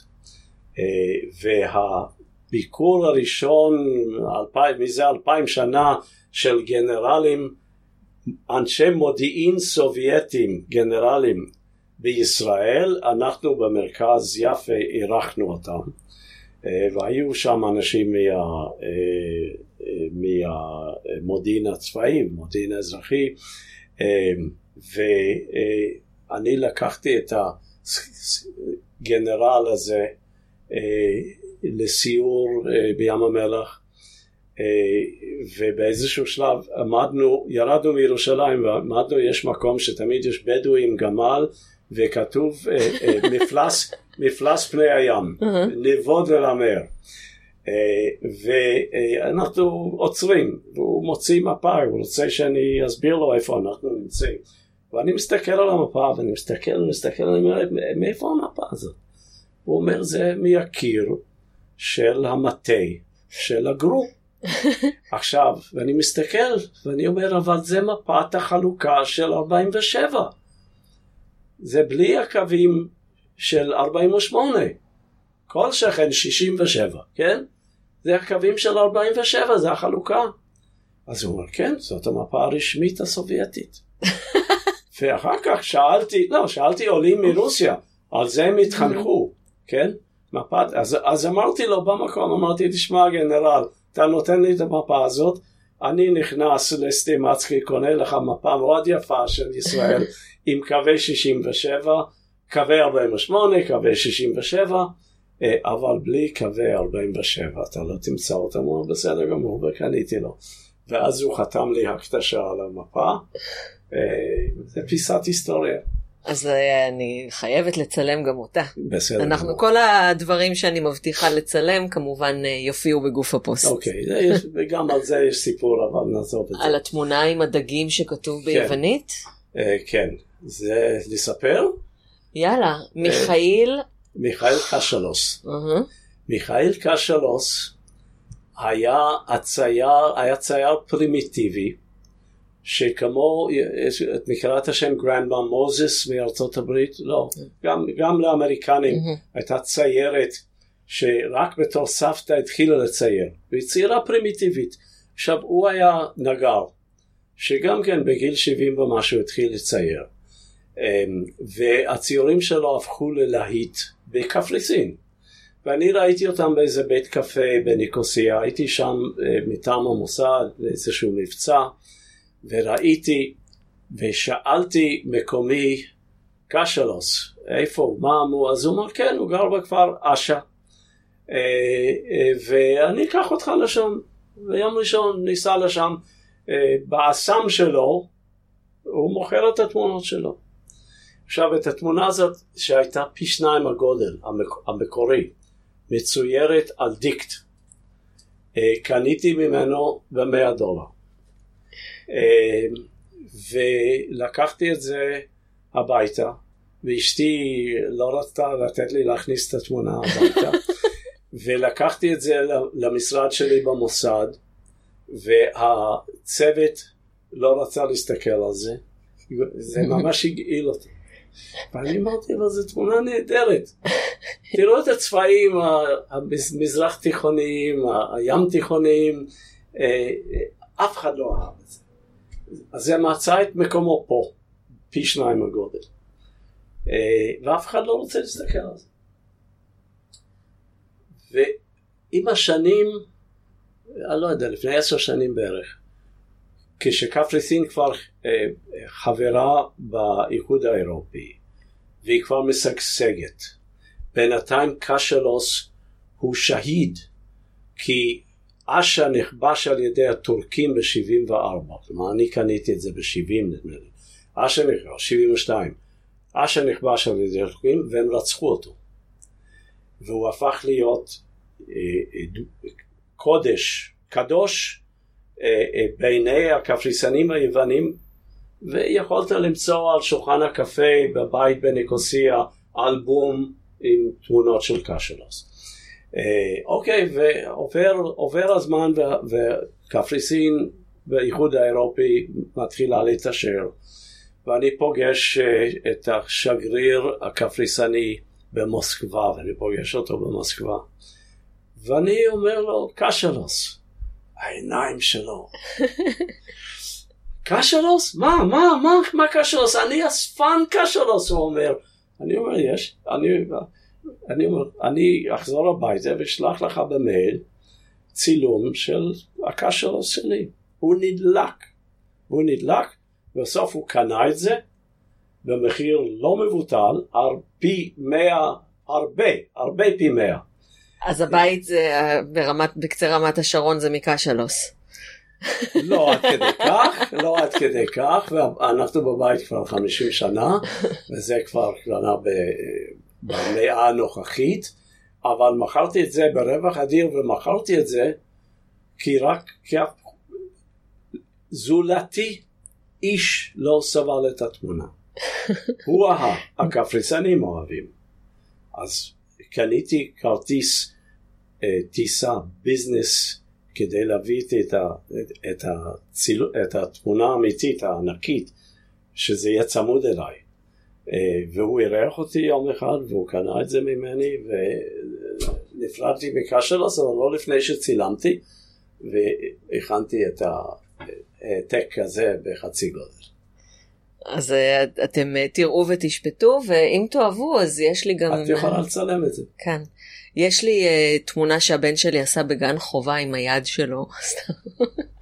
באמת עדיין תלוי, הוא, הוא, הוא הולך להתגייס, אבל עדיין כאילו כשאתה נכנס אליי הביתה אתה רואה תמונה שהוא צייר עם היד שלו בגן חובה. אוקיי, איפה היית? אוקיי, בואו נחזור לאיראן. Um, לאיראן עכשיו uh, של, של מיד אחרי המהפכה, ישראל ניסתה לעשות, ברגע שהבנו ש... קורה משהו? ניסינו לעזור, לעשות משהו? טוב, היו לנו כל מיני מגעים, קודם כל ברחנו, כן? זאת אומרת, לא נשאר אף ישראלי באיראן תוך אה, יומיים שלושה מהמהפכה, האמריקנים עזרו לנו לצאת, עוד חודשים לפני זה אמרנו לאנשי עסקים לצאת, אמרנו להם גם, זאת אומרת, ממשלת ישראל אמרה להם, אה, תדאגו שהעסקים שלכם עם איראן יהיו במצב שאתם חייבים להם כסף ולא הם חייבים לכם. בסוף יצא שאנחנו כן חייבים עם צינור הנפט או משהו, לא? אה, כן, כן, כן, ודאגנו לזה, אבל זאת אומרת, היו, לא, אני פגשתי אנשי עסקים שעד היום הם חייבים כסף באיראן ואין מי שיבוא אליהם לגבות את החוב אה, ואיראנים רודפים אחרינו עד היום בעניין הנפט וזה בהערכות בשוויצריה וכולי. אה, אה, זה הרבה כסף זה מאות מאות מיליונים. דאגנו לזה אבל אוקיי לא נשאר אף ישראלי באיראן האמריקנים שם עדיין כן וגם מדינות אחרות אה, כן, אנחנו מנסים להפעיל כל מיני קשרים ויש כל מיני גורמים איראנים שפונים אלינו ומבקשים דבר כזה או אחר שחושבים שאפשר להחזיר את השעון, שאפשר להפוך את השלטון בחזרה אה, וכל זה נמשך אה, חודשים ואפילו שנים. עד שאנחנו, אבל יש נתק, עד שאנחנו מגיעים לפרשת איראן קונטרה אה, שזה אם אני לא טועה 90 ו, 85, אה, בערך 85, כשאיראן שקועה במלחמה עם עיראק. אה, ועוד לפני זה, כשהתחילה המלחמה עם עיראק, אז איראן מצאה את עצמה עם נשק אמריקני כמו שיש לנו, פנטומים למשל. והם חיפשו חלקי חילוף, והיו דברים שלא יכלו לקנות לא מאמריקאים ולא בשוק החופשי, אז פנו אלינו לקנות למשל צמיגים לפנטום, אה, ומכרנו להם. אה, חכה בעצמו אישר מכירה של צמיגים לפנטומים. אה, גם היום יש להם בעיה של חלקי חילוף למטוסים. כן, אז טוב, היום הם כן. קונים מטוסים רוסים, ואני מניח שאין להם בעיה, אבל המטוסים, לצי הישן, ודאי שיש להם בעיה עם מה שעדיין מסוגל לטוס. גם מטוסים אזרחיים הרי אה, אחרי שחתמו על, על ההסכם עם אובמה, אה, ה-JCPOA, אה, ההסכם הגרעיני, בפרסית קוראים לו בלג'אם. בלג'אם. בלג'אם, אז הם, ההסכם הגרעין. הם קיוו לקנות מטוסים חדישים מבואינג ומאיירבוס וכל זה משתבש עכשיו בגלל שטראמפ ביטל את ההשתתפות האמריקנית. כן, אנחנו מקליטים את השיחה אה, כמה ימים לפני החזרת הסנקציות על ידי טראמפ. נכון. כשהפרק עולה אז אנחנו כבר איזה שבועיים אחרי, אז אנחנו עוד לא יודעים מה יקרה. אוקיי, okay. אז עכשיו אנחנו מגיעים לאיראן קונטרה, להיכנס לכל הפרשייה הזאת? יאללה. Uh, אני כבר לא בעניינים, אני לא, כבר לא במוסד ולא עוסק בזה, uh, אני צופה מן הצד. Uh, פה מדובר במעין עסקה משולשת, מסורבלת מאוד בין השלטון האיראני לאמריקנים תחת רייגן. אה, לישראל שזה רבין ופרס אה, אה, ובצד הישראלי פרס הוביל, רבין הסתייג, פרס הוביל והאמריקנים גם רוצים לעזור למורדים בניקרגואה ולמצוא אמצעים לעזור להם שזה לא יהיה רשום כסיוע אמריקני רשמי. אה, ומצאנו את עצמנו, החלק שלנו, אה, מספקים נשק אה, לאיראן. ובתמורה, התמורה הולכת לאמריקנים ובינתיים האיראנים מורים לחיזבאללה בלבנון לשחרר בני ערובה אמריקנים. זאת הייתה העסקה ובמסגרת העסקה הזאת גם היועץ של פרס לענייני uh, טרור, אמירם ניר המנוח, הגיע בטיסה אחת עד לטהרן um, uh, כדי לממש את העסקה. עכשיו העסקה הייתה בינינו לבין האיראנים, הייתה עם גורמים מסוימים באיראן שהיו, קיבלו היתר לסחור עם ישראל. לקצר את הסיפור, גם, גם הנשק שסיפקנו לא הכל היה עדכני ולא הכל תקני, לאיראנים היו טענות. אמ, המודיעין הישראלי כמעט כאיש אחד הסתייג אה, מה, מההערכה של הגורמים הביצועיים הישראלים ובראשם פרס שהאמינו שיש פה פתח לחידוש קשר אמיתי עם השלטון האיראני, כלומר עם השלטון החומני. וגורמי המודיעין הישראלי אה, אה, אמרו, זה לא כך, הם פשוט ייקחו את הנשק, ישלמו, לא ישלמו, אה, לא תהיה שום תמורה מדינית, אתם משלים את עצמכם. וכך היה, השלו את עצמם. הפרשה התפוצצה בארצות הברית בגלל הקשר לניקרגואה דווקא. אה, אבל היו כמה בני ערובה ששוחררו אה, בתוך, אה, בתוך לבנון וזה ודאי היה דבר טוב. הסיפור רלוונטי לענייננו כיוון שכפי שסיפרתי מקודם על הישראלים שהאמינו שיש איזה, איזה מימד תנכי קשר מיוחד בין העמים, בין הישראלים, בין היהודים לפרסים, שביסוד כליל בזמנו. אז אותם הישראלים ואחרים שבאו במקומם עם השנים המשיכו להאמין שיש יסוד לחידוש הקשר אפילו עם השלטון הזה אה, או לחילופין לקשר עם גורמים איראנים שרוצים להפוך את השלטון אה, ופונים אלינו, תעזרו לנו ואנחנו נחדש את הקשר איתכם כבימים ימינה, ימימה. אה, ופה אני גם בספר שלי נותן רשימה של גורמים, גורמים רמי מעלה, ראשי ממשלה, שהאמינו בזה, עד לא מזמן. אני יכול לצטט למשל אורי לוברני שהיה האיש שהיה שגריר, שגריר שלנו באיראן, הכמעט כן. האחרון. לצערי לא הספקתי לראיין אותו לפודקאסט. אה, חבל, כי זה היה ממש ממש חבל. אני, היה... היו לי איתו שיחות מרתקות, אבל זה היה לפני... Okay. לזכותו ייאמר שאולי יותר מכל ישראלי אחר הוא התריע. הוא לא הבין בדיוק על מה הוא מתריע, אבל היו לו תחושות טובות. ולכן, ואני מדבר על 77, שהוא התריע שמשהו לא בסדר. משהו קורה, שימו לב. אמ, אבל אורי, כעבור כבר עשרים שנה, יותר, לא זוכר, המשיך לטפל בנושא האיראני, אה, וגם בשיעים של אה, דרום לבנון. והוא פעם אמר, לא רק לי, הוא אמר, תנו לי 100 מיליון דולר לשידורי לוויין, טלוויזיה מהלוויין, לאיראן, ואני אהפוך את השלטון. כלומר, הסתה. הסברה, הסתה ישראלית, אה, אה, תביא לכך שהאיראנים יתקוממו. עכשיו, אני אמרתי לו אז, אני אומר את זה היום, זאת הייתה אשליה, זאת אשליה, אה, זה לא יקרה כך, וגם אם תהיה הפיכה, היא תהיה שלילית מבחינתנו, כלומר הגורם שיחליף את ה... השלטון האסלאמי הנוכחי יהיה עוד יותר קיצוני. אתה לא רואה איזה סיכוי שאני אהיה נספח התרבות של ישראל באיראן בזמן הקרוב? לא. לא. עכשיו, זה המזרח התיכון.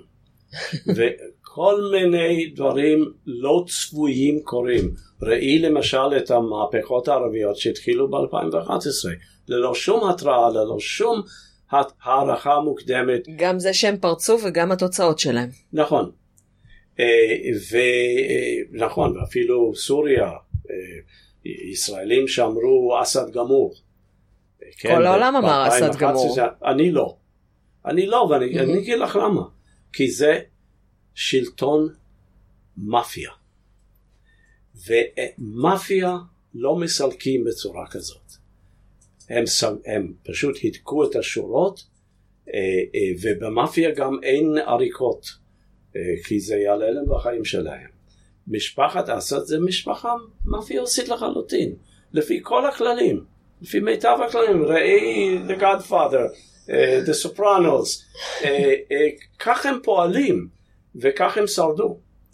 Uh, והם היו הרבה יותר חזקים ממה שחשבו צופים מן הצד, uh, ומסוגלים uh, להתכונן uh, ולדעת מה לעשות, לפנות לאיראנים, לפנות לרוסים. בכל אמ, אופן, הרוסים אמרו לי כשהם נכנסו בספטמבר 15, אה, נפילת אסד הייתה במרחק כמה שבועות. אבל הוא ידע, אז הוא מכר את נשמתו לשטן, הוא הכניס אותם, וגם האיראנים. בכל אופן, אמ, אז אוקיי, היום אני לא מוצא אה, התבטאויות ישראליות שאומרות אם נעשה כך וכך וכך אפשר להפיל את השלטון ולהחזיר את השעון לאחור. אני רואה את נתניהו בפייסבוק פונה לעם האיראני פעם עם כדורגל ביד, פעם עם כוס מים, כוס מים, כן, ונותן להם עצות איך לחסוך במים, מה לעשות. אה, משרד החוץ פתח אה, אה, אתר בנושא המים. הנה הידע הישראלי בנושא התפלה ומחזור מי ביוב וכולי וכולי, באמת יש לנו ידע, יש לנו מה להציע להם, ואנחנו משלים את עצמנו שהם יסתכלו על זה ויגידו וואו בואו נלך לישראלים, נעזוב את כל האידיאולוגיה והדת בצד. לדעתי זה לא הולך לקרות, ולדעתי אם השלטון הזה ייפול אה, הוא יוחלף על ידי הגורם הבאמת חזק באיראן, שזה משמרות המהפכה. משמרות המהפכה זה לא מה שהעם רוצה. אף אחד לא שואל את העם. כן. אף אחד לא, שואל, לא, לא שואל את העם, אין בחירות אמת. הרי המועמדים עוברים סינון של... של מועצת שומרי החוקה, בדיוק, כן. בדיוק, בדיוק. וזה שלטון יציב. תשווי את זה לשכנים. זה שלטון יציב. אני... תשווי לפקיסטן, תשווי לעיראק, שלטון יציב. אה, אני תמיד אומרת שעד 2011 הייתי יותר אופטימית באשר לאיזושהי הפיכה וחזרה לשלטון נורמלי כלשהו, אבל אחרי 2001 הם אה, מסתכלים מסביבם והם רואים מה קרה, 2011 סליחה. כן, לא, גם אחרי 2003, פלישה אמריקנית לעיראק, הם גם הסיקו כן. מזה מסקנות. כן, הם הסיקו מסקנות מזה, והם הסיקו מסקנות מהאביב הערבי שהם הסתכלו סביבם, וראו שכן, הם החליפו דיקטטורים, אבל לא במשהו יותר טוב. אני, באמת לא, לא ברור מה האלטרנטיבה. אני מעז לומר שמהפכת חומייני, שהסתיימה ב-79, נראית בעיני לא מעט מהפכנים ערבים כמופת. כך עושים את זה. כלומר, זה נכון, כלומר, הוא הצליח. כמופת וכמקור השראה. אפשר להפיל דיקטטור, כל יכול, שכולם עומדים לצידו, הציונים, האמריקנים, אפשר להפיל אותו במהפכה עממית. תחשבי, לא, לפני זה לא היו מהפכות כאלה, היו מהפכות של קולונלים, במצרים, בעיראק, בסוריה, כן, הקולונלים, קדאפי בלוב. אבל מהפכות עממיות כאלה בהנהגת איש דת לא היו. לא היו לפני ולא היו מאז. אבל אה, אה, אה, האיראנים בצדק חשבו שמה שהם עשו זה מופת, זה, זה מוצר לייצוא. כן, מה, ש, מה שהיה באיראן קודם זה מהפכות או, מהפכות או מרידות בהובלת אנשי דת, בהשתתפות הבזאר, בהשתתפות כל שכבות העם, אבל כזה שאחר כך גם איש הדת uh, תופס את השלטון, וכל הרשת הזאת שאתה מתאר, זה באמת... Uh... הרשת הזאת שהמנהיגים שלה הופכים להיות השלטון. מי ששרד. זאת אומרת, כל, ה, כל המתלווים למהפכה, המוג'הידין למיניהם, אה, הבורגנים למיניהם, בזרגן ואחרים, אחרי איזשהו פרק זמן שהשלטון התייצב, הוא בני הבין שהוא לא צריך אותם יותר. ואז אוקיי, בזרגן נשלח למעצר בית פחות או יותר. יזדי, אתה יכול להמשיך להתקיים, כן? אתה יכול למות בכבוד. ואני סדר ברח. אה, אחרים חוסלו, חלק חוסלו על כן. ידי מוג'הדין ופדאין, אבל חלק לא מבוטל חוסלו על ידי השלטון עצמו. אני באמת כתבתי לי שמות של כל מיני אנשים שהזכרנו, יאללה. אז בואו באמת אה, נגיד על, אחד מהם, על כל אחד מהם איזה משפט, כי אני אוקיי. חושבת שהיה אפשר להבין ככה מההקשר, אבל משפט ואיך הוא, הוא סיים את חייו, נראה לי שאף אחד מהם לא איתנו יותר. אה, לא, בני, בניסאדר, בניסאדר עדיין חי, כן. הוא חי בפריז, הוא חי כן, בקיים. הוא היה הנשיא הראשון של איראן, אה, של הרפובליקה האסלאמית. כן, אז, הוא, אז הוא רק בגולה, אבל אוקיי, אז שריעתי, אה, דיברנו על עלי שריעתי. שריעתי לפני המהפכה הוא ס... מת בנסיבות מסתוריות. זאת אומרת, איש לא לקח קרדיט על זה. אפשר היה להבין שהסבק חיסל אותו כי הוא היה דמות מאוד פומבית, אבל לא ברור. בכתיארי, אה, שפול בכתיאר, סליחה, הוא חוסל אמרנו ב-1991 שפור בביתו בכתיאר- אוקיי, בצרפת. ברגע שחומייני השתלט, שפור בכתיאר ירד למחתרת בתוך איראן, הוא היה הרי איש מחתרת אה, אה, אה, מאומן כי הוא לחם אה, ברזיסטנס הצרפתי במלחמת העולם השנייה. הוא ידע איך לפעול במחתרת, הוא הצליח לצאת מאיראן, הגיע לפריז, מסתבר שהיו לו שם לא מעט נכסים שחיכו לו, והוא חי בפריז עד שחיסלו אותו כעבור 12 שנה. אה, סנג'בי, סנג'בי, למיטב זיכרוני, מת מיתה טבעית אה, כמה- כמה שנים, הוא היה די זקן אה, כבר ב-79. אה, לדעתי השלטון עזב אותו, הוא לא, לא הדאיג אותם. אוקיי, אה, בהשתי, שאמרנו שהוא זה שהיה ראש הרשת. באשתי היה שהיד אמיתי של אה, פיגוע של הפדאין או המוג'הדין בשנת, אני חושב 80-81. הוא, הוא, אילו חי הוא בהחלט היה יכול להיות שליט איראן היום, וואלה, כן. אוקיי. הוא היה גם אדם מאוד מוכשר, הוא ידע, הוא, זאת אומרת, הוא ניהל את, את מפקדת המהפכה בתוך טהרן. אה, בני סאדר חי, אבל בגלות. בגלות. עכשיו, בני סאדר הספיק להיבחר אה, אה, נשיא, נשיא חילוני לחלוטין, שפרץ, פרצה המלחמה עם עיראק, הוא ממש בימים הראשונים הוא נראה על האופנוע שלו, הוא היה דמות מאוד ססגונית, על האופנוע שלו נוסע בין העמדות ומעודד את הכוחות שנלחמו ב- ב- ב- ב- באחווז. אה, אה, אה, בשאטל ערב מול, מול העיראקים הפולשים, אבל מהר מאוד הוא, לא, הוא, הוא, הוא כבר לא מצא חן בעיני השלטון האמיתי והוא ברח. הוא חי עד היום. אה, דיברנו על אה, קוטבזאדה. גוטפזאדה, אני לא זוכר מה קרה לו, לדעתי הוא חוסל במסגרת היריבויות זמן לא רב אה, אחרי המהפכה. יזדי, שהיה שר החוץ תחת בזרגן, שר החוץ הראשון, עם הרבה רקע אמריקני כי הוא התחנך בארצות הברית.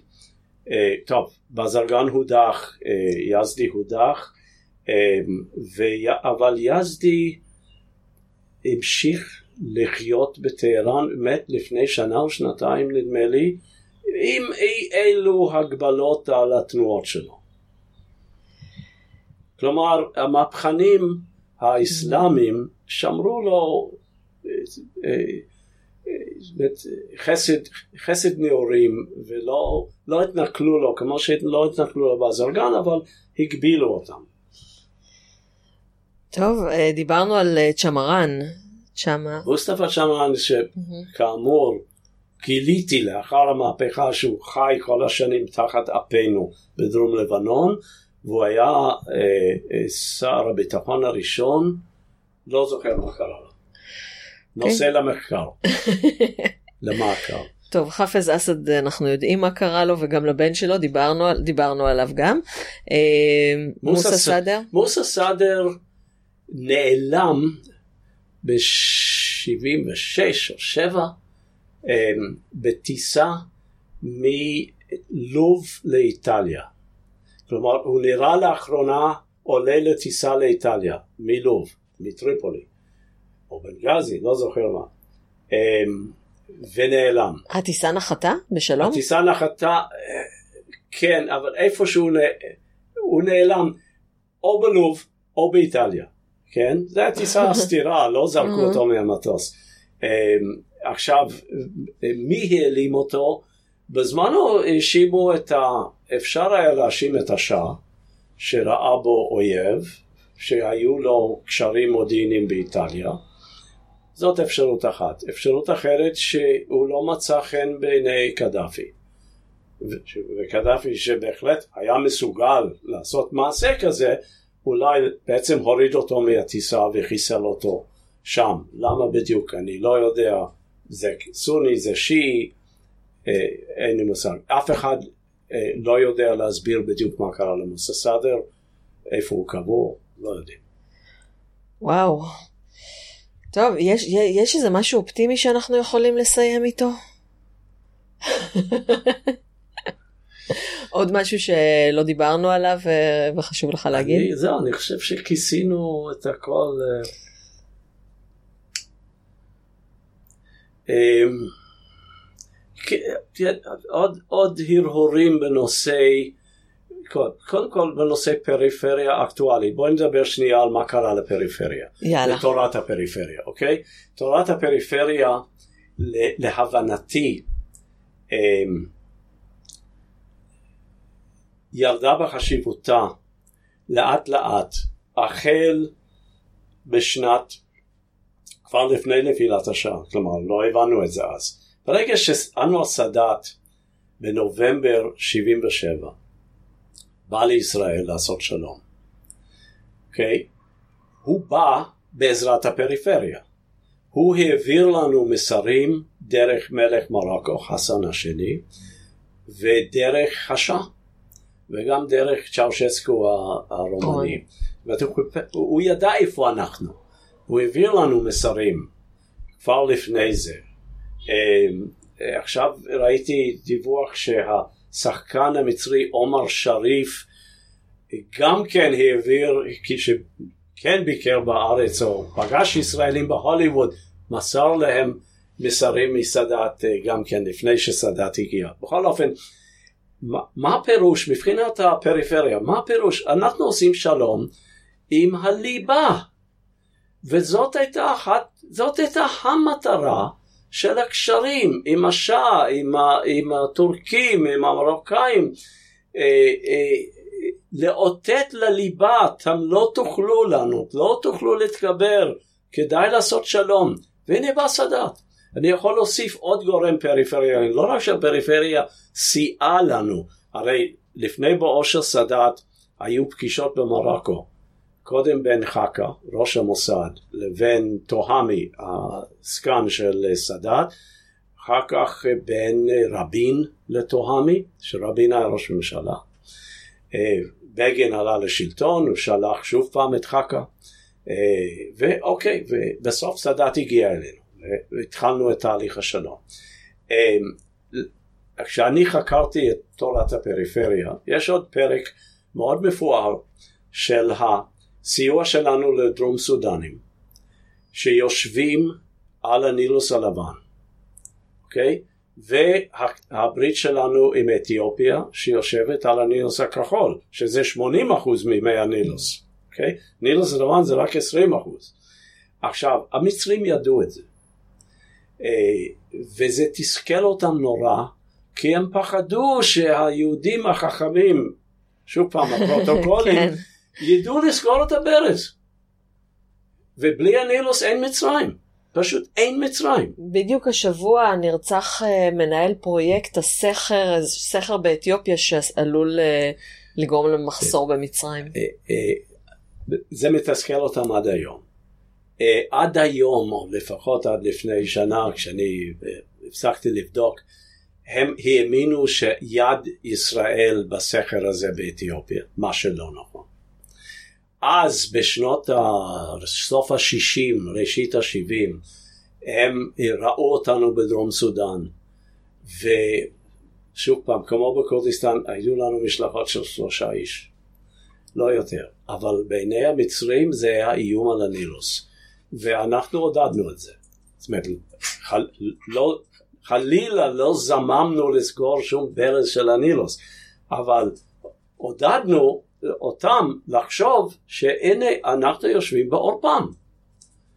אה, אה, מאיימים עליהם מהעורף. אני מאמין שאחד המניעים של סאדאת לעשות איתנו שלום היה ההכרה הזאת שהיהודים בפריפריה הם בעורף האפריקני שלו אה, אה, ואין לו פתרון לזה. אז עוד, עוד סיבה לעשות שלום. אה, עכשיו, סאדאת 77 מגיע, אנחנו עושים שלום עם הליבה. זה מוריד באלפי מונים את החשיבות של הפריפריה, במידה והשלום מחזיק. את הפריפריה האפריקנית או גם, גם טורקיה ואיראן? אה, גם טורקיה ואיראן. אבל, אוקיי, אבל אה, אה, המשכנו בקשר עם איראן, כבר לא היינו בכורדיסטן ממילא, המשכנו בקשר עם איראן, המשכנו בקשרים עם טורקיה, קשרים צבאיים, מודיעיניים, הדוקים, עד שרק הם הופסקו או לפחות הורדו מאוד בדרגה כשארדואן עלה לשלטון והתחזק. עד אז הצבא הטורקי היה מאוד מקורב אלינו. אה, זה לא סיבה להפסיק, אבל זו סיבה להעריך אחרת את החשיבות של תורת הפריפריה, של הקשרים האלה. עכשיו, אה, אחר כך 82 ההרפתקה הנוראה עם המרונים אה, בלבנון. אה, שהתפוצץ לנו בפנים. אבל זה מיעוט נוצרי, לא מוסלמי, שחיפש קשר איתנו, ששכנע את בגין ש... אה, שתהיה ברית יהודית נוצרית, כן? אה, עכשיו זה המשך של קשרים שהתחילו בשנות ה-30, עוד בשנות היישוב, אבל שימי לב, שמאז התפוצצות, ההתפוצצות עם המרונים, נגיד 83, לקח לנו עוד 17 שנה לצאת משם, אבל מיד, מאז ההתרסקות הזאת עם המרונים, אנחנו לא מסתכנים עם שום אה, מיעוט בסביבה. כשפורצת המהפכה בסוריה בשנת 11, וכל מיני גורמים סורים באים ואומרים תעזרו לנו, תשלחו כוחות, תעזרו לנו, אה, אה, נעשה איתכם שלום, ניתן לכם את הגולן, מה לא הציעו לנו? כל מיני, גם מיעוטים, גם הרוב בסוריה. לא התפתינו להיכנס לסוריה. וזה באופן ישיר הלקח מההרפתקה עם המרונים בלבנון. באופן ישיר. לא התפתינו לזה, וטוב, וטוב עשינו. אה, אה, אז לדעתי בין 77 ל-82 נגמרה פחות או יותר תורת הפריפריה כאסטרטגיית על ישראלית. אוקיי, כל מיני גלגולים מאז, קודם שלום עם מצרים, שלום עם ירדן, תהליך עם הפלסטינים. שלום עם ירדן זה בעצם היה רק uh, לצאת מהארון, לא? אה, לצאת מהארון, אבל לא, לא, לא, לא, זה היה יותר מזה. זה קודם כל, אי אפשר היה לצאת מהארון בלי הסדר עם הפלסטינים, בלי אוסלו.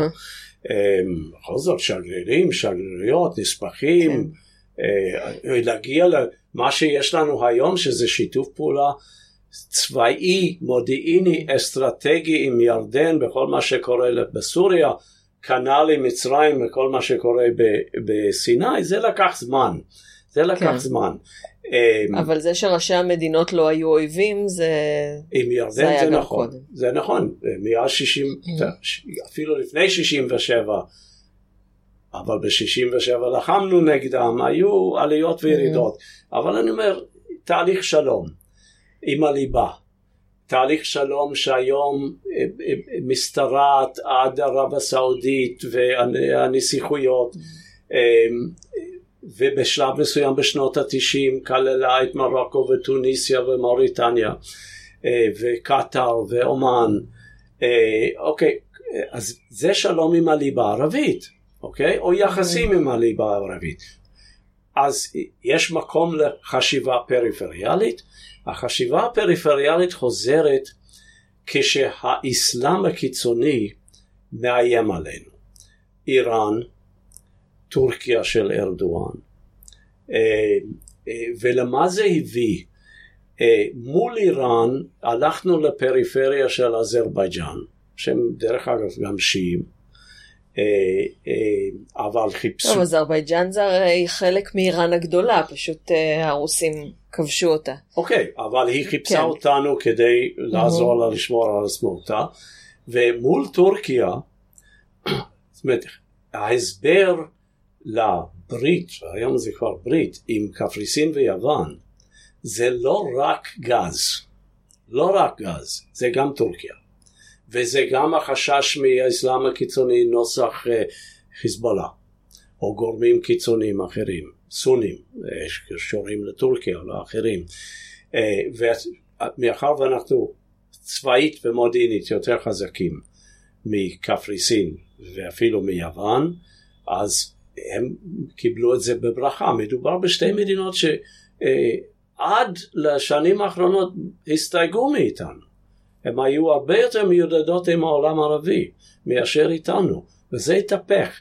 עכשיו זה לא בדיוק, זה לא כל כך פריפריה גיאוגרפית, אה, כי הן קרובות יותר, קפריסין קרובה יותר מטורקיה, אבל זה איתות לטורקיה. אנחנו מיודדים עם השכנים שלכם שחוש, שחוששים מכם בדיוק כמונו.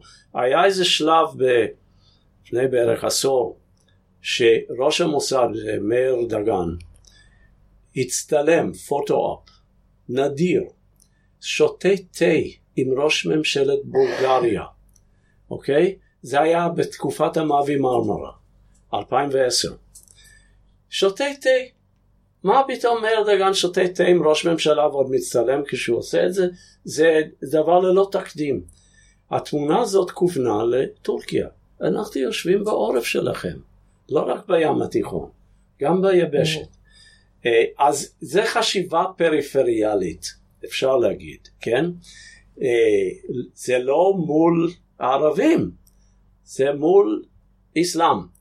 ובמקרה הזה בעיקר אסלאם לא ערבי. בעיקר איראני. המדינות שהיו פריפריה. הפריפריה הפריפריה הקודמת, הקודמת. כן, כליל הפכו להיות, השותפים לכליל הפכו להיות פריפריה. וחיפשנו איך לאותת להם שיש לנו איזושהי יכולת איגוף. אמ, אנחנו לא לבד. אה, עכשיו, במקרה של קפריסין ויוון, שיש לנו כבר תמרונים צבאיים משותפים, חיל אוויר ויבשה, סיירת מטכ"ל מתאמנת בהרי טרודוס, אה, אה, צריך להוסיף את הגז. ואז זה פשוט מצביע על עוד מימד אסטרטגי מעניין של העשור האחרון בערך, וזה הים התיכון כעורף אסטרטגי של ישראל. מה שהמושג הזה לא היה קיים בעבר כן? הים התיכון הוא עורף אסטרטגי גם בגלל היכולת שלנו להציב שם צוללות, ואני לא אוסיף על זה, אבל זה מסר דווקא לאיראן, צוללות, mm. שליד חוף כרתים, ששם המים הם בעומק אלפיים ושלושת אלפים מטר. אה, וגם בגלל הגז וגם בגלל טורקיה. אז uh, הנה משהו אופטימי. ושימי לב, אנחנו בונים, חיל הים שלנו הולך וגדל משנה לשנה בגלל הצרכים האסטרטגיים שמוכתבים על ידי הים התיכון כעורף אסטרטגי. מעניין, טוב, תודה רבה רבה רבה. היה לי סופר מעניין. אני אמנם שמעתי את ההרצאות שלך, אבל אה, למדתי יותר, עכשיו לא, הרבה יותר. לא, היה לנו יותר זמן, ואת שאלת שאלות כן. שמכוונות אותי לעוד דברים מעניינים. אז פעם הבאה תני לי שעתיים. אז זה היה שעתיים כמעט. כן, אני אומר, פעם, לא, אני אומר בשלם. תני לי אה. שעתיים בפעם הבאה, יש לי, יש על מה לדבר. הלוואי, יש לי משהו כמו 27 מפגשים לשלושת אלפים שנות תרבות והיסטוריה. אני אתן להם, אני אתן להם להאזין לפרק אה, המלא נכון, ויותר. אז את לא צריכה אותי בכלל. בסדר גמור. היה לי כיף מאוד, זה היה מאוד נחמד לדבר על זה. וואי, תודה רבה רבה. בפוסט אתם תוכלו למצוא את כל התמונות והצילומים וכישורים אה, לרכישת אה, מדינה בודדה או פריפרי. שוב תודה רבה יוסי. ולפינתנו החדשה, פינת האקטואליה. ברוב מוחץ הצבעתם בעד פינת אקטואליה בלי קשר לרוח הפרק. והפעם במקרה גם רוח הפרק מתאימה לאקטואליה. מיקמתי את פינת האקטואליה איפה שנראה לי הכי הגיוני, אבל אשמח לשמוע מכם אם יש מיקום יותר טוב לדעתכם. אז ההפגנות שדיברתי עליהן עם יסמין בשבוע שעבר די שכחו, כפי שציפו כל הפרשנים, כולל אמתכם הנאמנה. אני עדיין מחכה בכיליון עיניים ליום שבו יפתיעו אותנו, כמו שהפתיעו ב-1979, רק עם תוצאות יותר טובות לעם האיראני וליחסים בין המדינות. אז כן, היו אחר כך צעקות מוות לדיקטטור באיצטדיון בטהרן, שבו שיחקה אסתרלל נגד טרקטור. אם אתם לא יודעים מה זה אסתרלל וטרקטור, אז גשו בבקשה לספיישל המונדיאל שלנו ותתעדכנו. אה, אבל זה נקודתי, הצעקות באיצטדיון. אני מדברת על גל המחאות, המונים ברחובות, אה, זה שכח. בעקבות השיחה עם יסמין, גיגלתי פורושה קוליה, מכירת כליה. והגעתי לאתר שובר לב, שבו אנשים מציעים כליות ואונות כבד למכירה, ברוב המקרים בגלל בעיות כספיות. עשרות אנשים מכל סוג דם רק מהשבועיים האחרונים. אה, בעזרת אה, אוהד זיידנברג מ ClearSky Cyber Security, שהיה אורחנו בפרק 8, יצרתי קשר עם אחד המוכרים ועם אחד האדמינים של האתר, וראיינתי אותם בלי לומר להם מאיפה אני. את הקולות אני לא מביאה לכם כאן, אלא רק בשני סרטונים שמקושרים מגוף הפוסט, והם יעלו מיד אחרי שתעלה הכתבה בערוץ 2, שבה ייחשפו לראשונה קטעים מהשיחות. אה, זאת כתבה שנדחית כל הזמן בגלל המצב בדרום, אבל ברגע שהיא תתפרסם ואני אעלה, כל אדם וגוף תקשורת ישראלי וזר מוזמנים להשתמש ולהפיץ כל עוד נותנים קרדיט לאיראניום מועשר. אחד הדברים המעניינים שהיו שם, אה, בשיחה עם האדמין, או שהוא תומך משטר באמת, או שהוא פשוט אה, חשד בי שאני מטעם המשטר, כי לא הסכמתי להגיד מאיזו מדינה אני. והוא אמר שאנשים שמפגינים, ההפגנות מתחילות על בסיס שבאמת אה, יש מחאה כלכלית, על בצורת, על אה, עליית הדולר וכולי, אבל מהר מאוד משתלטים גורמים חיצוניים שלא קשורים לעיר, כי אנחנו מכירים את כולם פה באספהאן. אה, כי היו המון נשים, ובדרך כלל נשים באספהאן לא משתתפות בהפגנות, רק כשהן הופכות לפוליטיות, פתאום רואים נשים ברחוב. אה, אז הוא אומר שההפגנות מתחילות על משהו אמיתי, ויש אנשים חיצוניים שמשתלטים עליהם והופכים אותם למדיניות. אה, זה משהו שאמרה גם חברת מועצת העיר קזרון על ההפגנות שם, אבל שם היה לי ברור שהיא אומרת את זה כי היא חלק מהמשטר. זה משהו שמעניין לחקור. סערה נוספת שדיברתי עליה עם יסמין ותפסה תאוצה נוספת השבוע היא אה, פרשת הארה זדה. آقا אדון زاده, אה, בן של, מילולית נולד ל, כל שמות המשפחה הפרסיים שהם נגמרים בזאדה או בזדה, זה. אה, ילדים שהאבות המושחתים שלהם בשלטון קוראים מוות לארצות הברית וגונבים כסף מהעם, והילדים חיים בארצות הברית או במערב חיי מותרות עם הכסף הזה. זה בגדול ההגדרה של ה آقازاده. ורז צימת, שדיברנו איתו בפרק 12 וצריך שוב, פרסם הבוקר פוסט על קמפיין חביב שקורא לבכירים ברפובליקה האסלאמית לדווח איפה הילדים שלהם חיים ומה הם עושים בחיים. לקמפיין, ההאשטאג שלו הוא פלזנדת קוג'אסט, איפה הילד שלך. אה, פלזן זה יכול להיות גם בן וגם בת. הטריגר לקמפיין הנוכחי, חוץ מהגזל התמידי והרגיל והתסיסה הכללית סביב עניין הארז הדהה, אה, הוא כמה סרטוני וידאו, שלושה סרטונים שפורסמו עם אה, מהדיה מוזהרי. או מזהרי, אני צריכה לבדוק. משורר עטור פרסים, אורח רצוי במסיבות בערבי הקראת שירה, כולל אצל המנהיג בבית. וכמו כל משורר, הוא עשיר מופלג. לצערנו, לא כל משורר הוא עשיר מופלג, אבל מהדי ג'אן כן, ואושרו בא לדבריו ממסחר בברזל ומירושה. עכשיו, מה זה ירושה? אבא שלו היה שר הכלכלה, הוא היה מנהל הבנק המרכזי. כל הבנקים באיראן עכשיו בהתמוטטות. הכלכלה גם בהתמוטטות, זה אמנם היה לפני שנים, אה, אבל אף אחד לא מאמין לו שזה לא כסף שאבא שלו גנב. אה, והיו גם אה, סרטונים, גם סרטונים ממסיבת החתונה המפוארת של בנו של שגריר איראן בדנמרק. אה, עם בחירת ליבו סיידה, אה, סיידיה אנשידה הוסייני. אני לא יודעת אם אתם יכולים להעריך איזה שם פרטי יפה זה אנשיד, ואיזו צרימה יש בין השם הפרטי לבין התואר ושם המשפחה. אה, האמת היא שגם על השם הפרטי שלה אני יכולה לדבר עכשיו שעות, כי זה מין, זה, זה כמו פריקוול. כלומר, זה, לקחו את אנה מהשם של האלה אנהיטה, אנהיד, אמ, רק שזה כאילו אן ואה. ואז לקחו את האנה משם ואת השיד, שזה זורח או קורן, כמו שיש לנו בג'משיד ובשם חולשיד. אמ, חורשיד זה שמש, ג'משיד זה שם פרטי, ומהשיד וכולי. אז ההורים שלה עשו כזה איזה מישמש, אבל יוצא שם איראני יפה. בקיצור, אה, יש צרימה בין השם אה, הפרטי אנשיד לבין התואר סיידה והשם המשפחה הוסייני.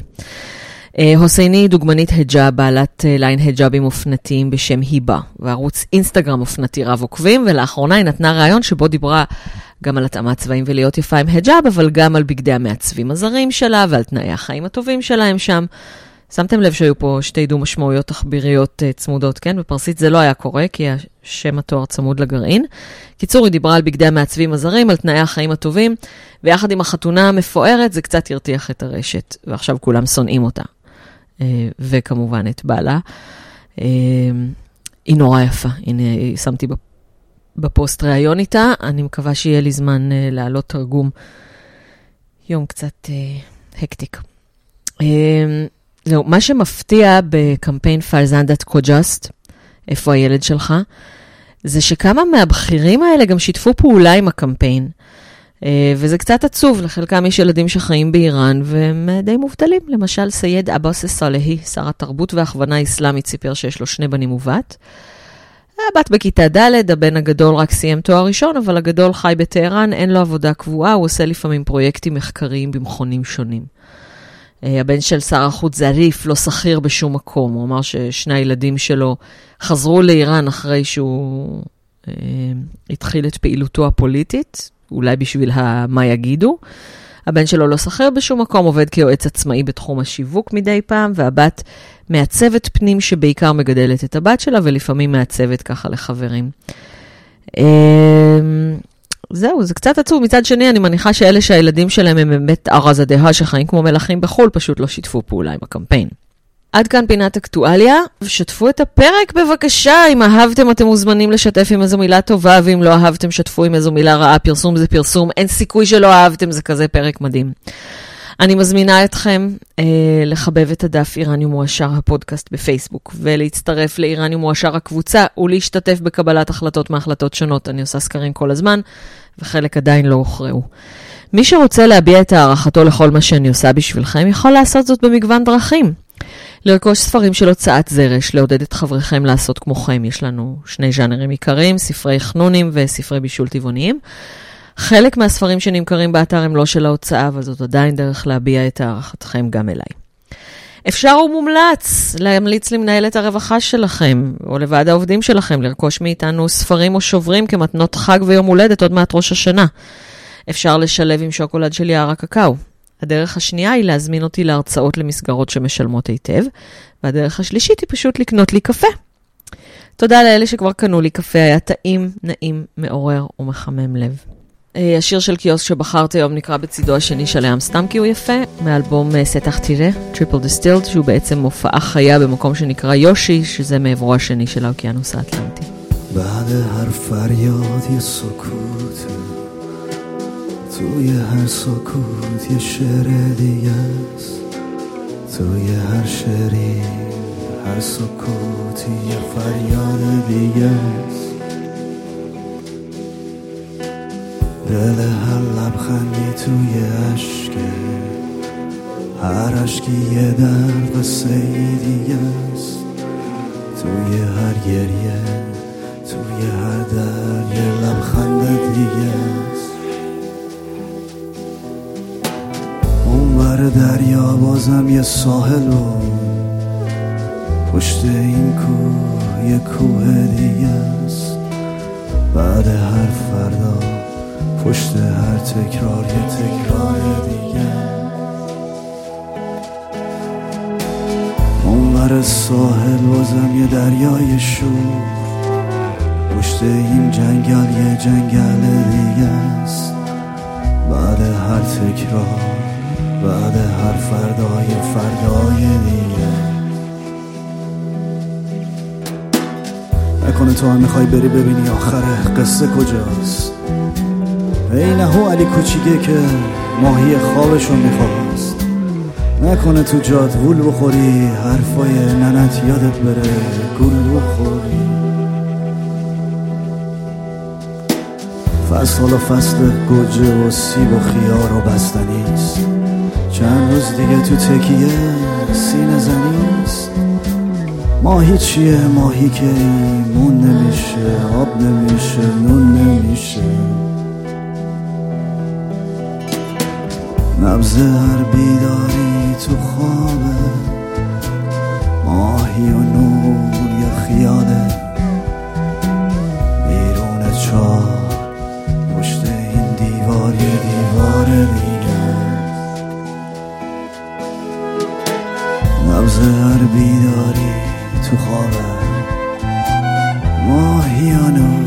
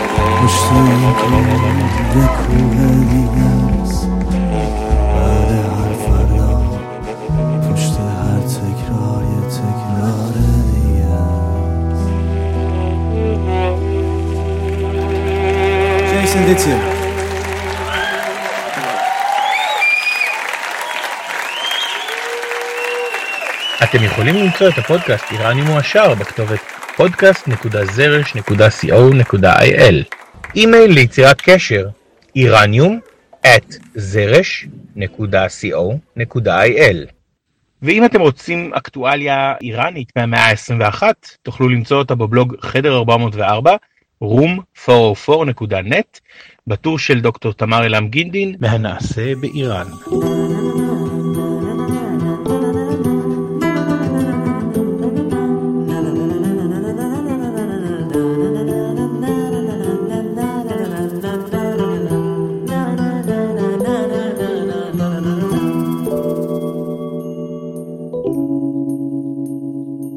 איראניום מועשר ההסכת, פודקאסט של דוקטור תמר אילם גינדין. מנחה ברוחו עידו קינן. אורח באולפן יוסי אלפר. מחבר הספר מדינה בודדה. נעימת פתיחה וסיום, עיבוד של ברק אולייר להמנון אי איראן. קריין פתיח וסגיר, נתנאל טוביאן. קריינות קרדיטים עומר אילם. שדני. ועד הפעם הבאה, תודה לך, מאוד נהניתי. עד הפעם הבאה, חודה חופז. זה איך שאומרים אצלנו להתראות. בכיף. סנדי, את היית ילדה ממש ממש טובה, כל הכבוד. כן, היא הייתה בסדר. כן, נצלם גם.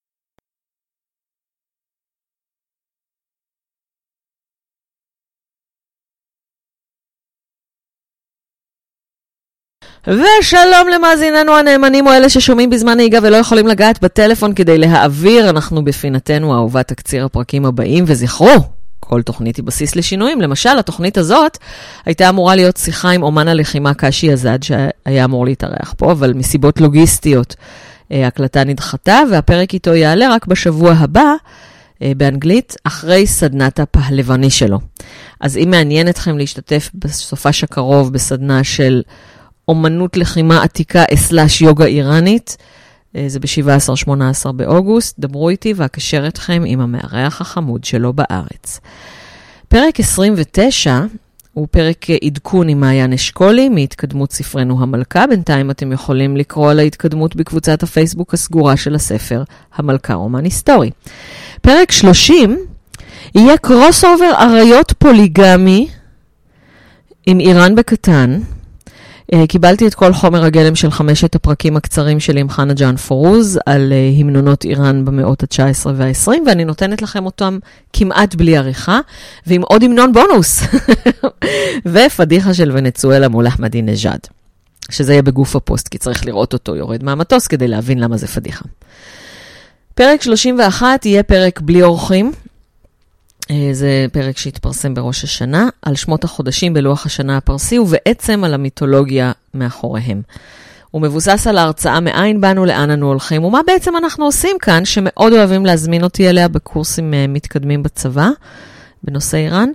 דברו עם המרכז האקדמי שלם כדי להזמין אותי למסגרות צבאיות אה, מבחינתכם בהתנדבות. פרק 32 ב-17 בספטמבר הוא crossover עם היסטוריה גדולה בקטנה. אנחנו כבר נמצא נושא, העיקר לדבר שוב עם ניל בר, וגם עם עודד פוירשטיין ועם רוני אגסי, שאני מאוד אוהבת ומעריכה. כל אחד מהם אני מכירה ממסגרת אחרת. ניל בר היה מתומכי מגילת אסתר מאחורי המסכה, אותו אני מכירה הכי מעט זמן. אה, את עודד פוירשטיין אני מכירה אה, מהיפופוטם, שם אני הייתי נערת מים והוא היה ניצב, וגם השתתפנו יחד בסרט בשם שיבוד המוסד הסגור, שאני לא נותנת לכם קישור אליו, כי זה קצת אה, מביך, אבל אני מאוד גאה בזה, אז תחפשו. אה, ורוני אגסי הייתה תלמידה שלי בערך באותו זמן שבו הכרתי את עודד, לא, אחרי שהכרתי את עודד, את עודד אני מכירה אחרי הרבה זמן. בפרק 33, ב-24 בספטמבר, הוא יהיה הפרק המשותף עם הפודקאסט של התנ"ך עם דוקטור ליאורה רביד ועם דברי הימים של דוקטור אילן אבקסיס. זה מה זה טיפול בהלם ל-OCD שלי. זה היה צריך להיות פרק 31, כי היה לנו 11 ו-21, אבל אחרי שכבר עשינו הצבעה ב... ויצאה חד משמעית בעד ליישר קו עם ה-OCD שלי בראש השנה, התברר ששותפיי עסוקים מדי לפני ראש השנה. אז uh, שנה טובה לאילן ולליאורה. נראה אתכם בסיור של אילן uh, ביום שישי הקרוב, לכבוד חגיגות המאה לדברי הימים, המאה פרקים, ונקליט אחר כך. פרק 34 ב-1 באוקטובר יהיה הפרק הנחשף על יהודי איראן עם פרופסור דוד ירושלמי, שיש לו גם חלק לא קטן בהיסטוריה האישית שלי. Uh, והוא לא מדבר על אקטואליה, רק על היסטוריה. אקטואליה, אנחנו נזמין מישהו אחר. אולי uh, נגיד בפרק עם מנשה אמיר או עם נביד טוביאן, שהם בקנה אבל עוד לא נקבעו. בפרק 35 נארח את שי סקונדה ונדבר איתו על קשרי ישראל-איראן בתקופת התלמוד. שי כתב דוקטורט מאוד מגעיל בנושא נידה, הוא אחד התלמודיסטים האיראניסטים המובילים בעולם כיום. Uh, ואולי uh, מאז uh, פטירתו המעציבה של הרב דוקטור יעקב אלמן לפני uh, כשבועיים, uh, יכול להיות שאפילו אפשר להגיד שהוא התלמודיסט האיראניסט המוביל בעולם היום. Uh, מכיוון ששנינו מאוד אהבנו את יעקב אלמן, אז אנחנו נדבר גם עליו כנראה. נקדיש לו חלק לא מבוטל מהפרק. עוד בקנה יש לנו שיחות עם נביד מכל ישראל בפרסית, אולי מנשה אמיר גם הסכים להתראיין אצלנו. שיחה עם רובי נמדר על שירה פרסית, crossover עם הפודקאסט שרת התרבות, שמחכה שעידו יעלה את 20 הפרקים שהוא כבר הקליט, כדי שה crossover ישודר פחות או יותר באותו זמן, crossover נוסף עם קטעים בהיסטוריה, כי כיף לנו. אמ, ועוד uh, הפתעות מהפתעות שונות, פרק על החוקה עם uh, אורי גולדברג, ועוד. לא הכל נקבע. תתפלאו, פודקאסט, הפרקים שלי, uh, לא כולם uh, קבועים עם תאריכים. אתם כמובן מוזמנים לכתוב לי עוד הצעות, בקשות, שאלות. uh, לפרקים נוספים, אם נהניתם, הפיצו לכל עבר עם איזו מילה טובה, אם לא נהניתם, הפיצו לכל עבר עם איזו מילה רעה. פרסום זה פרסום וביקורת בונה בשמחה בפרטי, אני לוקחת הכל בחשבון.